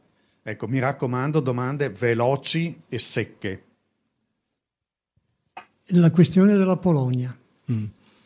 perché tutta una serie di affermazioni tipo Vaulenza che dice dobbiamo chiudere i conti definitivamente con la Russia, o il fatto che la Polonia è un paese che spende molto di più del 2% del PIL in armamenti. E, ecco, vorrei un attimo capirci qualcosa meglio. Ma questa sua domanda, secondo me, è importantissima ma è importantissima, perché eh, magari qualcuno non ha sentito bene, la domanda è, professore, ci parli della Polonia perché la Polonia spende addirittura più del 2% del PIL, dice che bisogna eh, risolvere i conti con la Russia in via definitiva, sostanzialmente sta- la Polonia è uno Stato ferocemente antirusso. Perché questa domanda è importante? Perché ci fa comprendere la prospettiva dei russi. La Polonia, come vi ho detto, è entrata nella Nato nel 1999, quindi la domanda dei russi è: se poi dopo un giorno noi ci troviamo con un'Ucraina che fa gli stessi ragionamenti della Polonia? Siccome l'Ucraina già fa gli stessi ragionamenti della Polonia con Zelensky e le faceva ancora prima con i presidenti, con il presidente che ha preceduto Zelensky, capirete perché la Russia non possa accettare che la Nato assorba l'Ucraina.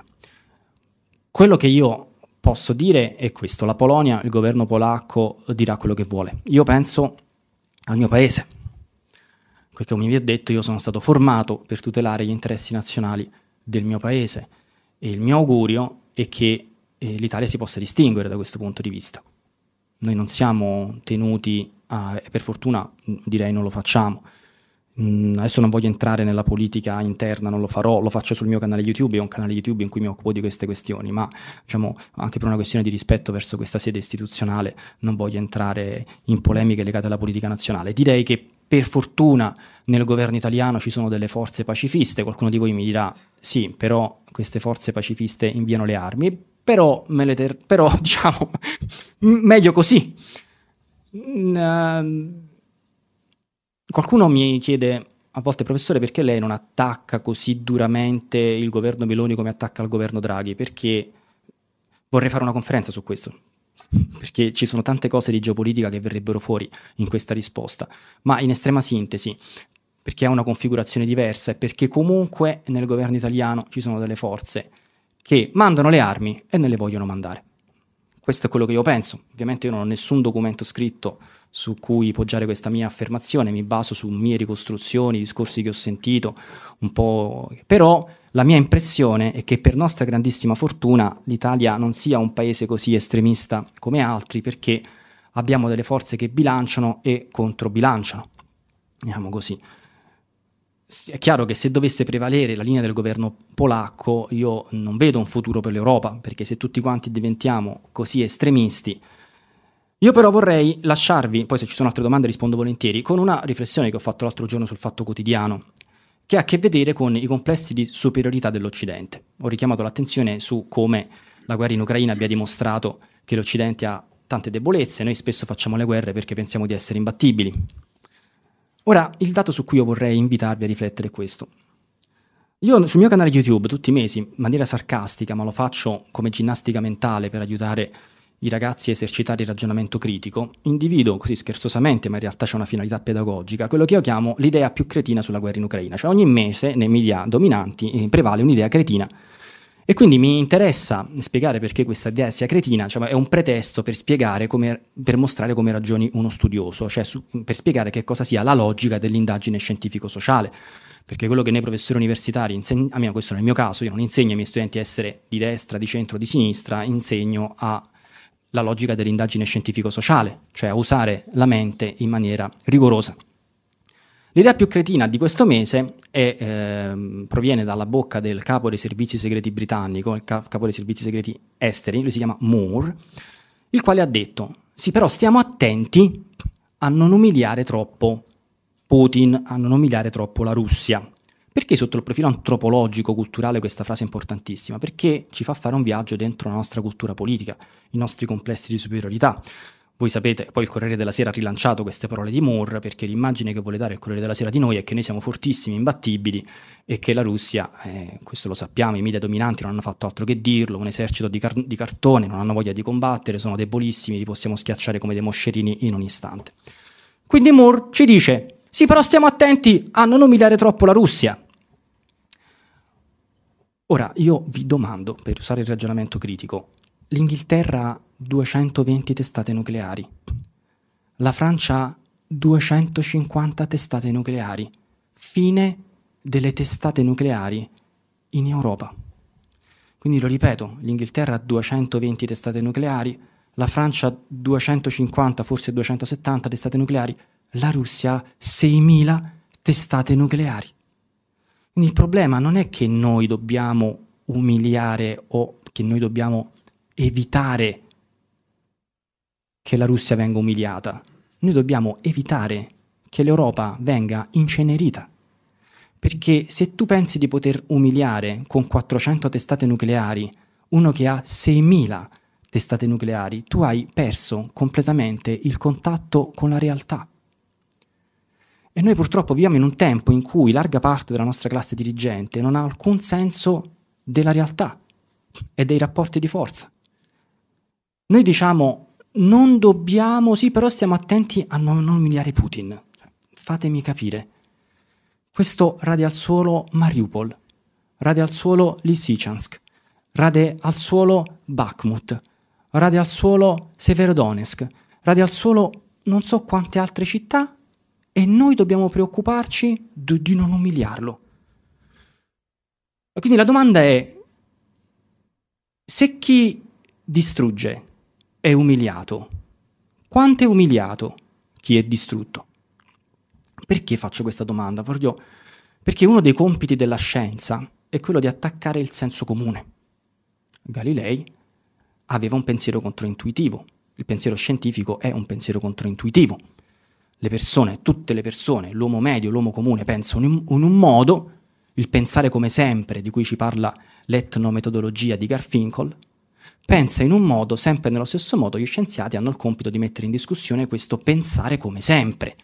Quindi noi abbiamo questo pensiero, il pensiero dell'uomo comune è noi siamo fortissimi, stiamo attenti a non umiliare la Russia. Noi non siamo fortissimi, noi europei. Noi europei siamo debolissimi, è la Russia che è fortissima. Infatti se noi guardiamo gli eserciti che abbiamo, gli eserciti che hanno i paesi europei, le testate nucleari di cui dispongono, eccetera, eccetera, è chiaro che la Russia è molto più forte. E volete avere una prova del fatto che la Russia sia fortissima e l'Europa debolissima? È molto semplice. Che nessun paese europeo è in grado di andare allo scontro uno contro uno con la Russia. Tant'è vero che per fronteggiare un paese potente come la Russia noi abbiamo dovuto creare una coalizione di 32 stati. Ci vogliono 32 stati per fronteggiare la Russia, perché nello scontro uno contro uno la Russia è in grado di schiantare qualunque paese europeo. Quando Moore, capo dei servizi segreti eh, britannico, dice queste parole, io sul Fatto Quotidiano ho scritto, caro Moore, non siamo nel settembre 1939, sveglia, siamo nell'era nucleare. Siamo semplicemente nell'era nucleare. E quindi tutti i calcoli strategici devono essere fatti in maniera diversa rispetto al modo in cui eravamo soliti farli nel settembre 1939. Dico queste cose perché non voglio bene all'Occidente? No, perché voglio bene all'Occidente, perché amo il mio paese profondamente. E quindi bisogna avere senso della realtà. E avere complessi di superiorità espone l'Italia a grandi pericoli espone l'Europa a grandi pericoli, perché il complesso di superiorità ti fa pensare, ma sì, andiamo alla guerra con la Russia, perché dopo tre settimane la sua economia crolla e la nostra invece prospererà. Questo è un esempio di come un complesso di superiorità si, ripossa, si possa ritorcere contro gli interessi nazionali dell'Italia o contro gli interessi dell'Europa. Un altro esempio di complesso di superiorità. Andiamo allo scontro su Bakhmut, quando io invece dicevo di mediare, perché tanto i russi hanno un esercito di cartone, verranno sconfitti in un batter d'occhio. Un altro esempio di complesso di superiorità che si ritorce contro gli interessi dell'Europa, contro gli interessi nazionali dell'Italia. Insomma, potrei andare avanti ancora a lungo, sarebbe interessante fare un'analisi antropologico-culturale dei complessi di superiorità dell'Occidente e di come questi si ripercuotano in politica internazionale in maniera disastrosa. Ci sono altre ecco, domande? Ecco, sono un altro paio di domande. Siamo arrivati a 550 collegamenti adesso. Lascio la parola brevemente all'onorevole Franco Rocchetta, a suo tempo anche sottosegretario agli esteri. Grazie.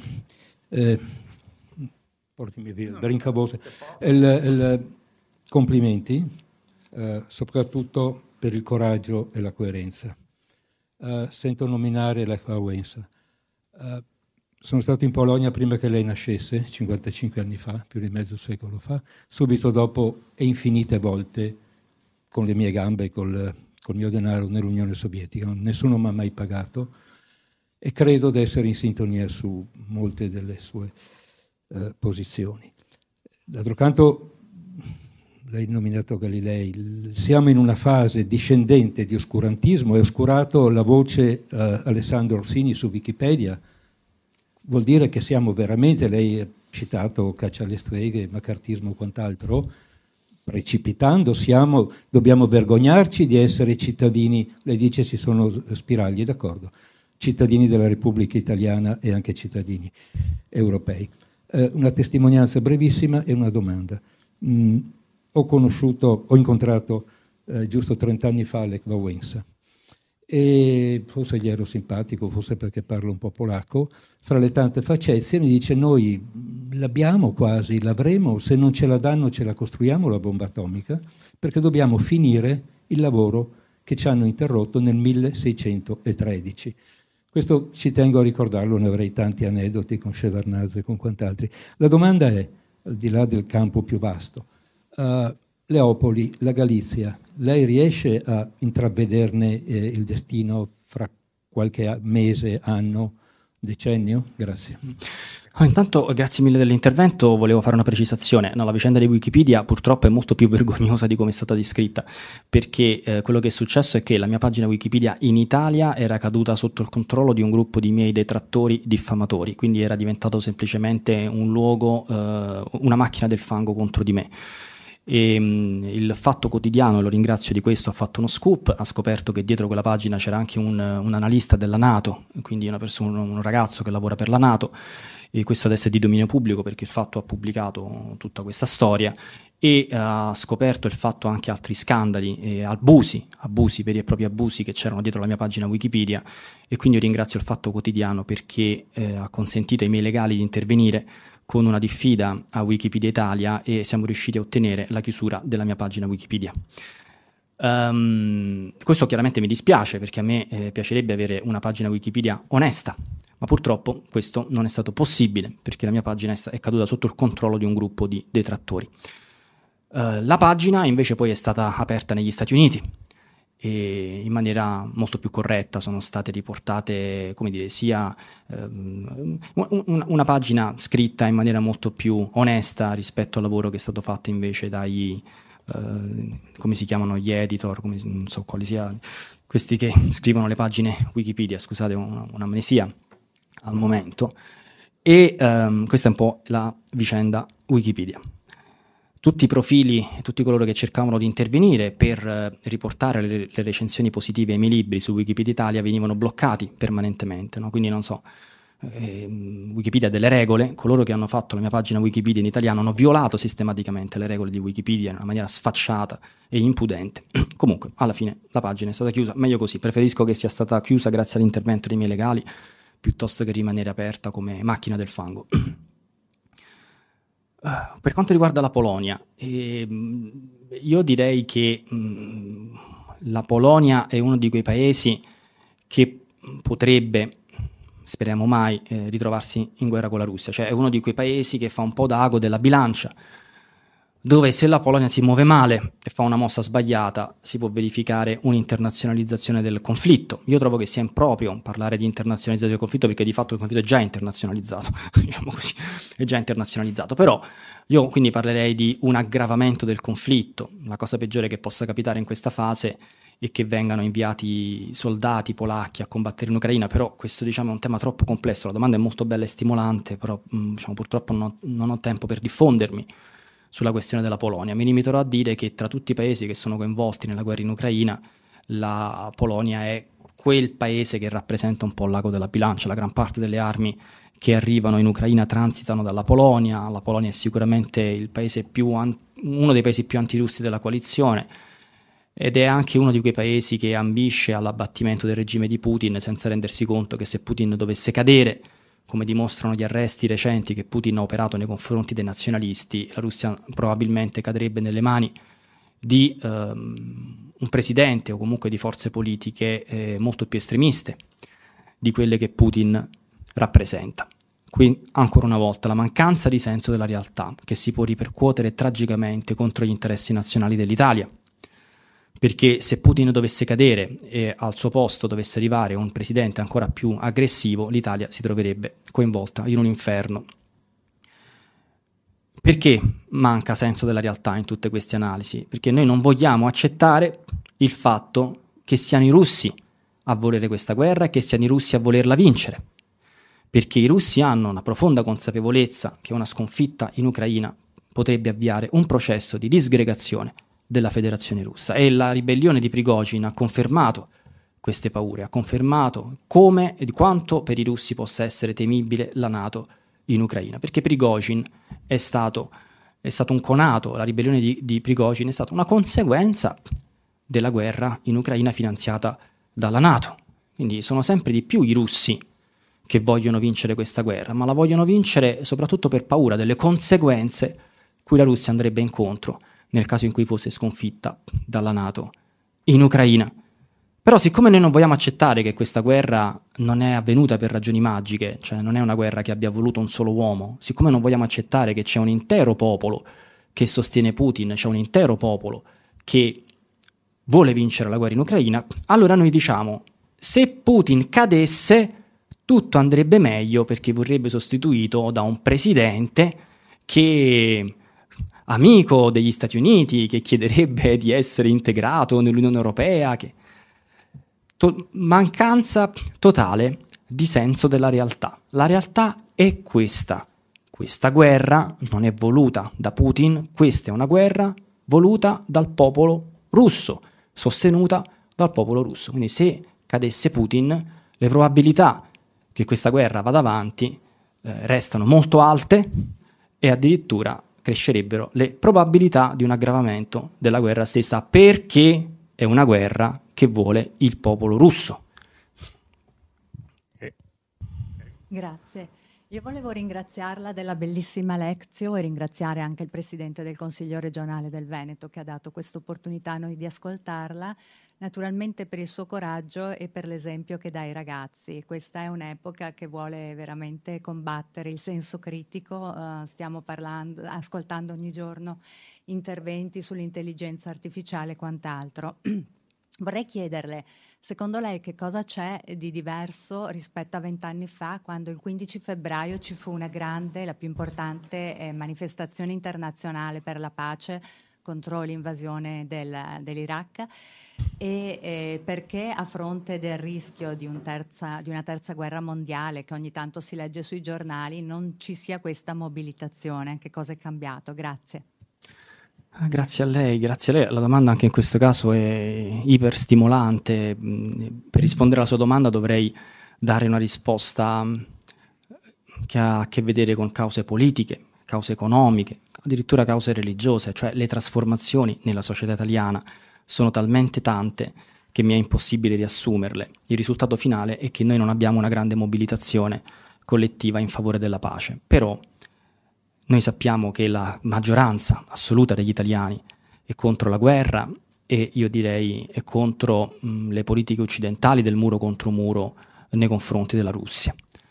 Um, io se posso lanciare un messaggio pedagogico eh, costruttivo direi questo, che una delle ragioni per cui noi ci troviamo in questa situazione è legata anche all'università italiana, perché quando ne parliamo di spirito critico che si spegne, dovremmo innanzitutto rivolgere i riflettori verso l'università. A mio giudizio l'università italiana da questo punto di vista è una università in tragico declino, è un'università che nella sua componente, perché sa, per uno studioso, per un professore universitario è facile attaccare sempre i partiti politici, perché poi dopo devi tornare all'università, quindi parli male dei partiti politici, parli bene dell'università, è una mossa che sei un bel furbo.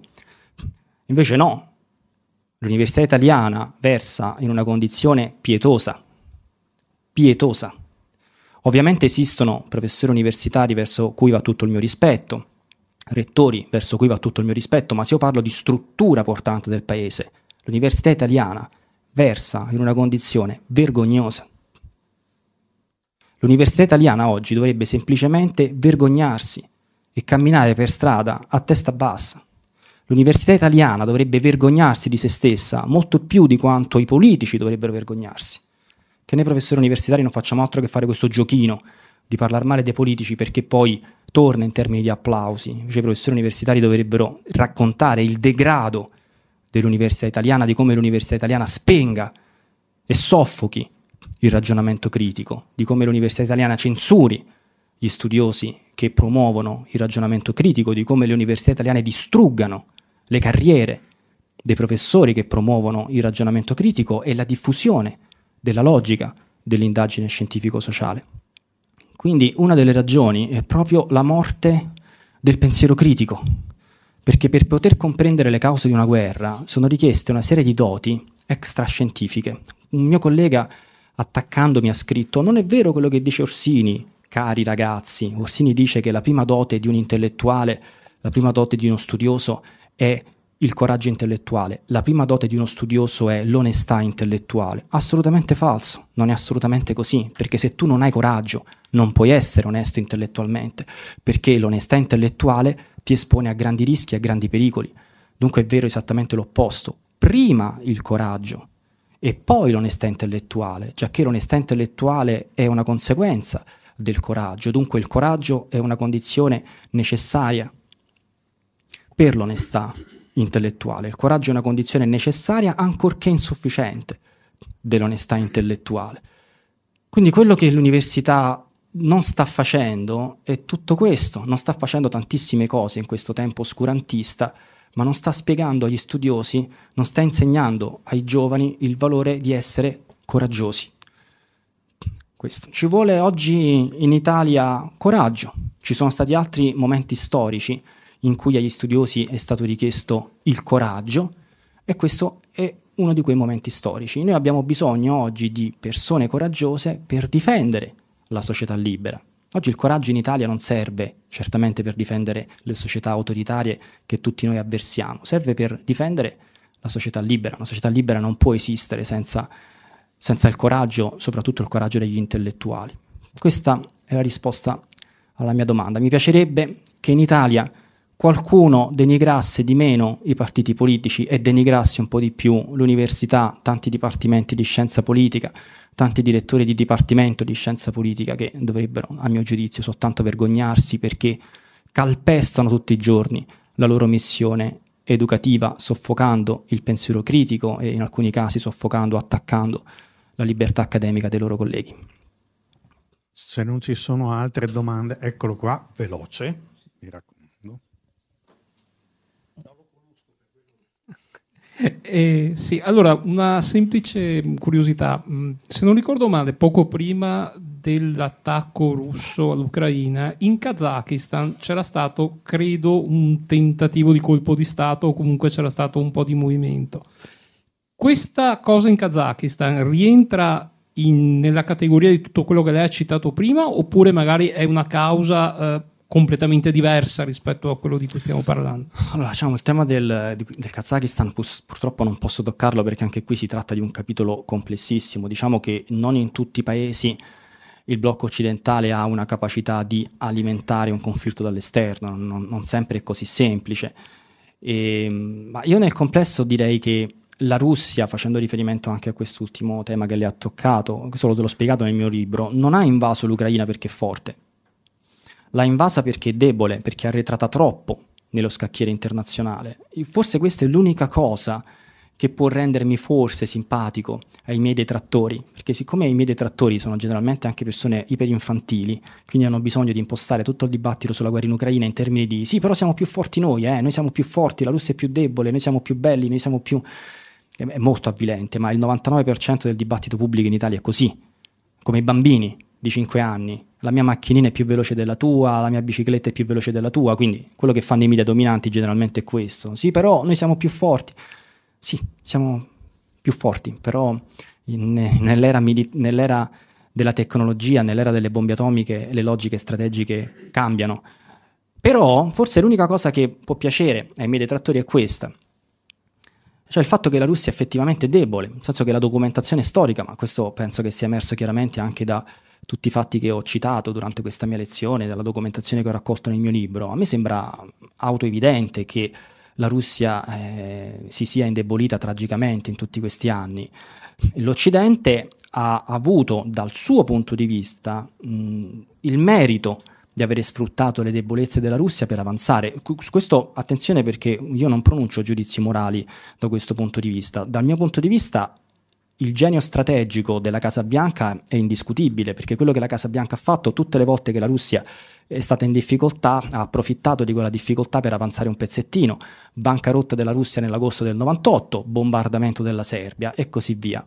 Questo schema si ripete ancora oggi, quindi se qualcuno di voi mi dicesse Professore, che cosa pensa di Biden? Io ho stima, ammirazione per il genio strategico di Biden. Biden si muove molto bene per curare gli interessi nazionali degli Stati Uniti, molta meno stima e ammirazione per coloro che guidano l'Unione Europea, che operano contro gli interessi dell'Europa. Ma quello che noi abbiamo fatto oggi con l'espansione della Nato è una conferma di quello che vi sto dicendo. Che, che, che cosa abbiamo fatto? Abbiamo espanso la Nato in un momento in cui la Russia non ha le forze per opporsi all'ingresso della Finlandia e della Svezia, perché è coinvolta nella guerra in Ucraina.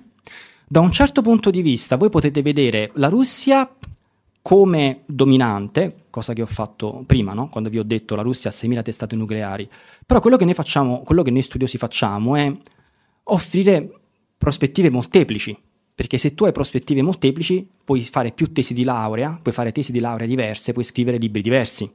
Quindi io vi ho detto sì, ma la Russia ha 6.000 testate nucleari. Adesso vi offro un'altra prospettiva, che anche trova conferma nell'evidenza storica, cioè che la Russia è molto debole.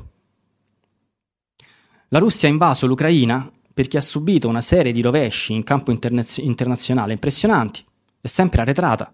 Non dimentichiamo che poche settimane dopo l'invasione russa dell'Ucraina, la Nato ha fatto un'esercitazione militare in Georgia, sembra incredibile, perché i media dominanti non ne hanno parlato in Italia.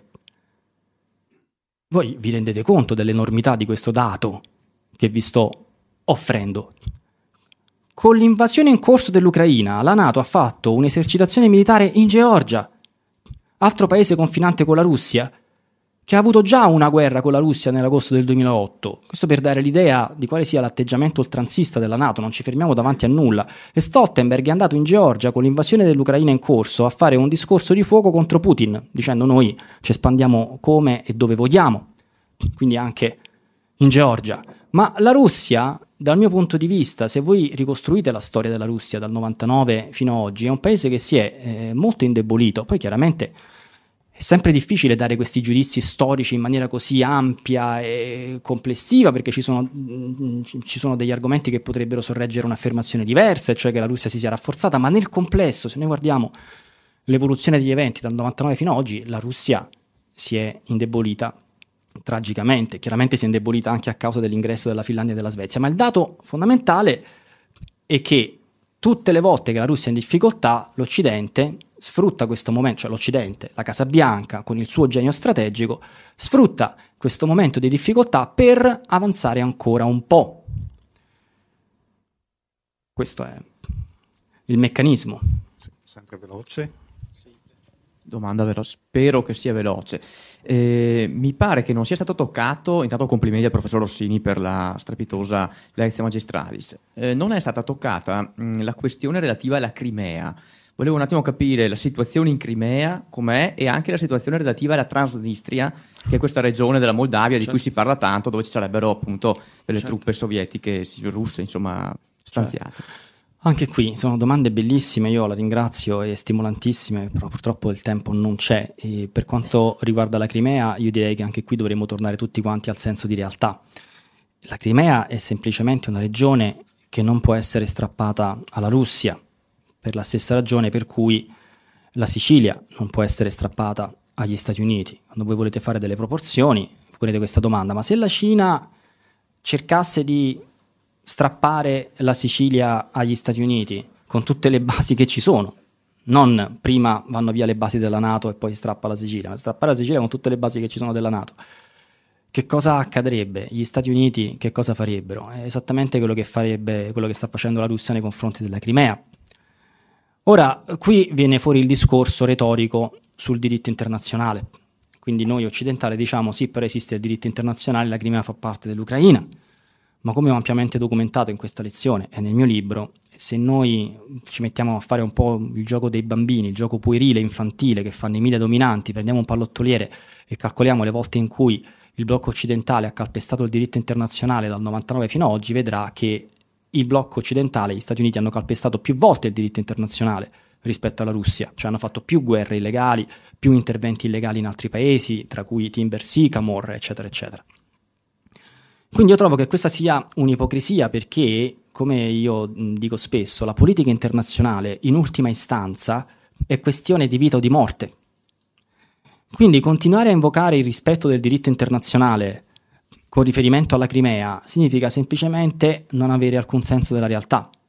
Perché in questi casi, quando la politica internazionale diventa questione di vita o di morte, come insegna il blocco occidentale, il blocco occidentale che ce le insegna, il diritto internazionale non conta nulla. Ora, noi vedremo quale sarà l'evoluzione degli eventi in Crimea. Io sono pronto a scommettere che la prospettiva secondo cui l'Ucraina riconquista la Crimea e poi abbiamo la pace sia semplicemente una favola. Quando è iniziata la guerra io ho enunciato questa regolarità empirica che ha trovato sempre conferme. Nel primo giorno di guerra io ho detto, per ogni proiettile della Nato che l'Ucraina lancerà contro la Russia, la Russia lancerà 10 proiettili contro l'Ucraina. E questo è sempre accaduto perché tutte le volte che l'Ucraina, ma questo è registrato empiricamente, tutte le volte che l'Ucraina ha fatto un passo avanti ne ha fatti due indietro perché c'è stata sempre una reazione spaventosa da parte della Russia. Ricordate come è iniziato questo lancio di missili ininterrotto della Russia contro le città ucraine? È iniziato dopo che gli ucraini avevano colpito il, il, il ponte di Crimea e tutte le volte che gli ucraini Um, oppure pensate alla controffensiva ucraina che ha liberato una, larghe porzioni del territorio occupato dai russi. Qual è stata la reazione di Putin? La conferma di quella regolarità empirica, perché Putin ha mobilitato, ha avviato una nuova mobilitazione, ha inviato molti più soldati in Ucraina, ha conquistato Bakhmut e così via.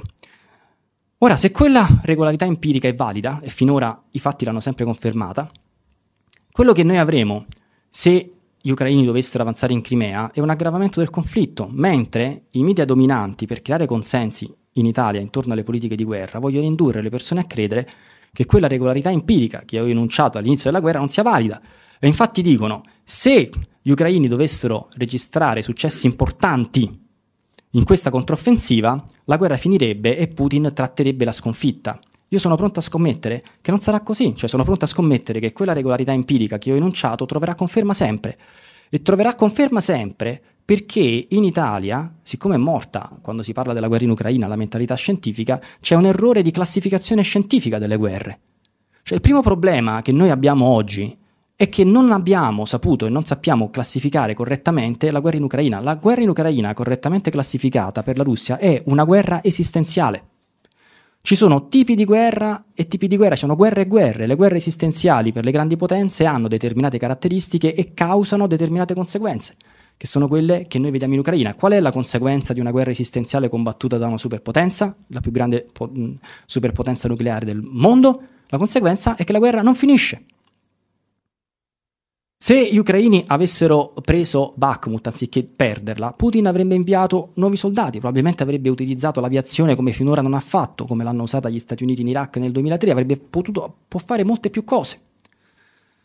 Adesso la situazione è questa, io mi rendo conto che i miei discorsi non piacciono a quei eh, giornalisti, quei politici iperinfantili che ragionano come bambini di 5 anni e vogliono soltanto sentir dire che la Russia è debole e noi siamo forti, che gli ucraini sono più forti dei russi. Purtroppo la politica internazionale non è una cosa per bambini di 5 anni, cioè non è una cosa per coloro che occupano le posizioni apicali nel mondo dei media in Italia. Non è una cosa per i media dominanti in Italia. I media dominanti in Italia non dovrebbero occuparsi di politica internazionale perché la politica internazionale non è una cosa per bambini di 5 anni. Questo è il punto. Quindi lo ripeto, qualunque cosa noi faremo in Ucraina, il futuro di quel paese sarà sempre più tragico. E infatti finora mi hanno dato ragione. Quando, eh, prima che iniziasse questa controffensiva, quello che ho detto, essendo continuamente bersagliato dai soliti politici, dalla solita stampa, io dissi, questa controffensiva è meglio che non parte, è meglio mediare prima della controffensiva ucraina, per una serie di ragioni. La prima è che gli ucraini non hanno le forze per sconfiggere l'esercito russo. La seconda è che al termine di questa controffensiva gli ucraini saranno stremati E c'è il rischio molto concreto che i russi facciano una contro-controffensiva e si ritrovino con molte più regioni di quelle che hanno conquistato finora. Quando all'inizio della guerra, il primo giorno di guerra, io dicevo mediamo sul Donbass, su Donetsk e Luhansk, perché il mio timore è che la Russia, se si dovesse incancrenire la guerra, occuperà ancora più regioni, quel mio timore ha trovato conferma. Perché io queste cose le dicevo il 24 febbraio, L'annessione di, delle altre delle cinque regioni è avvenuta il 30 settembre del 2022, quindi c'è stato tutto il tempo di fare una politica diversa. Io dicevo, mediamo subito. E mi dicevano, ma quindi lei è per concedere uh, l'indipendenza del Donbass? Io dissi, no, io sono per avviare una trattativa. Non è che noi dobbiamo svegliarci la mattina e dire, adesso il Donbass è della Russia, dobbiamo mediare, dobbiamo avviare un dialogo sul Donbass. 24 febbraio 2022, 30 febbraio 2022, la Russia ha annesso Zaporizhia, uh, Kherson, uh, Donetsk, Luhansk, che si va ad aggiungere anche la Crimea. Adesso oggi vi dico questo. Se noi non mediamo e non troviamo un modo per rallentare almeno questo conflitto, un cessate il fuoco, cui noi sappiamo gli Stati Uniti si sono sempre opposti con tutte le loro forze, voi mi chiederete, ce l'ha un documento per dimostrarlo? Sì, ce l'ho, perché questi sono documenti ufficiali della Casa Bianca, dichiarazioni dei vertici della Casa Bianca, quando la Cina incontrò, quando Xi Jinping incontrò Putin al Cremlino, Xi Jinping eh, proponeva un cessate il fuoco, non la pace, e la Casa Bianca ufficialmente disse di essere radicalmente contraria a un cessate il fuoco in Ucraina. Cioè, qui non stiamo parlando di pace, cioè, la Casa Bianca ha ufficialmente dichiarato di essere contraria a un cessate il fuoco. Io invece dicevo no, c'è stato il fuoco, serve agli ucraini. A Bakhmut si combatteva ferocemente perché gli ucraini perderanno Bakhmut. Orsini non deve più mettere piede in televisione. Orsini dice che i russi conquisteranno Bakhmut. È propaganda, è disinformazione. Non è vero, gli ucraini stanno vincendo a Bakhmut. Io dicevo mediamo per un cessate il fuoco affinché gli ucraini possano riprendere a respirare perché perderanno Bakhmut. No, lo conquisteranno. Hanno perso Bakhmut. Adesso io vi dico, se noi non mediamo oggi, il rischio che più avanti, non so quando, fra sei mesi, un anno, due anni, la Russia annetta anche Kharkiv e eh, Sumi è molto alto, perché Sumi e Kharkiv sono due regioni che confinano con la Federazione russa, che si trovano a nord del Donbass, da cui partono i maggiori pericoli per Belgorod in territorio russo. Dunque, se la Russia sente che quelle due regioni rappresentano una minaccia per la sicurezza nazionale, la guerra va avanti ed è destinata a peggiorare sempre di più, perché se, voleste, se, volete una previsione vi dico andrà sempre tutto peggio, le devastazioni saranno sempre più grandi. Le probabilità che la Russia non si accontenti più di quelle cinque regioni, ma che decida di annettere, di prendere anche Kharkiv e Sumi, sono molto alte. Perché la Russia non può porre fine a questa guerra senza avere prima posto in sicurezza il territorio nazionale. Quindi il, il fatto che la guerra si sia incancrenita è peggio per l'Ucraina, peggio anche per la Nato, perché aumenta le aspettative dei russi, aumenta gli obiettivi strategici che i russi devono raggiungere per garantire la sicurezza nazionale della Federazione russa. Perché il 24 febbraio 2022 questo obiettivo strategico era il Donbass. Il 30 settembre del 2022 è diventato il Donbass più Zaporizhia più Kherson. Fra alcuni mesi questo obiettivo strategico potrebbe diventare anche Kharkiv e Sumi e secondo me questo obiettivo strategico Kharkiv e Sumi è già dentro i piani della Russia. Perciò il mio consiglio è questo. Guardiamo l'evidenza empirica. Io, sin dall'inizio della guerra, avevo previsto un conflitto di lunga durata. Infatti avevo, ho introdotto nel dibattito pubblico in Italia il termine di sirianizzazione della guerra in Ucraina, cioè di uh, una guerra per procura, una guerra con il coinvolgimento di molti stati stranieri che alimentano la guerra dall'esterno, come è successo in Siria. E ovviamente la stampa, manipolando completamente il mio pensiero, ha inventato questa cosa che non ho mai detto, cioè che eh, Putin avrebbe vinto in pochi giorni, ha una falsità assoluta. Io a Piazza Pulita dissi eh, Putin ci ha già sconfitti, ha già vinto, ma ci ha già sconfitti con riferimento alla Nato, cioè ha già sconfitto il progetto della Nato di inglobare l'Ucraina nella sua interezza nel proprio corpo. Non ho mai detto Putin, cioè l'esercito di Putin ha già sconfitto l'esercito ucraino e questo l'ho spiegato tante volte, emergeva in maniera molto chiara dalla mia analisi strategica. Dicevo, così come Putin ci ha già sconfitti in Siria nel momento in cui è intervenuto militarmente il 30 settembre 2015, ci ha già sconfitti anche in Ucraina, intervenendo il 24 febbraio 2022. Dunque, mediamo perché ormai la situazione è irrimediabile. Cioè il progetto della... Infatti, il giornalista ucraino che era in collegamento in diretta, capisce perfettamente il senso della mia frase. Cioè, mentre il Corriere della Sera, la Repubblica, eccetera, hanno completamente manipolato quello che ho detto capovolgendo il mio pensiero, attribuendomi un pensiero non mio, cioè io ho sempre previsto una sirianizzazione della guerra, una guerra di lungo periodo, loro hanno falsamente inventato che avrei detto che Putin avrebbe vinto in pochi giorni, questo l'hanno detto loro, tra l'altro che l'economia russa sarebbe andata in bancarotta in tre settimane e che avrebbe perso Putin in pochi giorni, io ho sempre detto il contrario. Ma il giornalista ucraino ha colto subito il senso della mia affermazione capovolta da Repubblica, eccetera, perché mi interrompe in diretta e dice a voi sì, a noi no, quando io dico Putin ci ha già sconfitti, ha già vinto, nel senso di ha già vinto sul progetto della Nato, eccetera, eccetera. Lui, il giornalista capisce perfettamente il senso di quello che dico. Infatti, mi interrompe, non mi fa finire la frase, mio malgrado, perché altrimenti avrei potuto spiegare meglio. Mi interrompe e dice: A voi sì, a noi no, a voi vi ha già sconfitti, a noi no. Infatti, capisce perfettamente qual è il senso di quello che io sto dicendo. Comunque, su YouTube, poi, questi, tutti questi, eh, questi dibattiti li trovate. Perciò, il punto è questo. Mi dispiace Due cose mi dispiacciono. La, l'eclisse della mentalità scientifica del mio paese, che ha scatenato questa ondata di infantilismo, tutte queste persone che io trovo puerili, infantili, che hanno soltanto bisogno di essere rassicurate, di sentirsi dire che la Juventus è più forte della Lazio o che il Napoli è più forte della Roma o viceversa. Adesso non vorrei che i, qualche tifoso si scatenasse contro Alessandro Orsini, che, per fare degli esempi.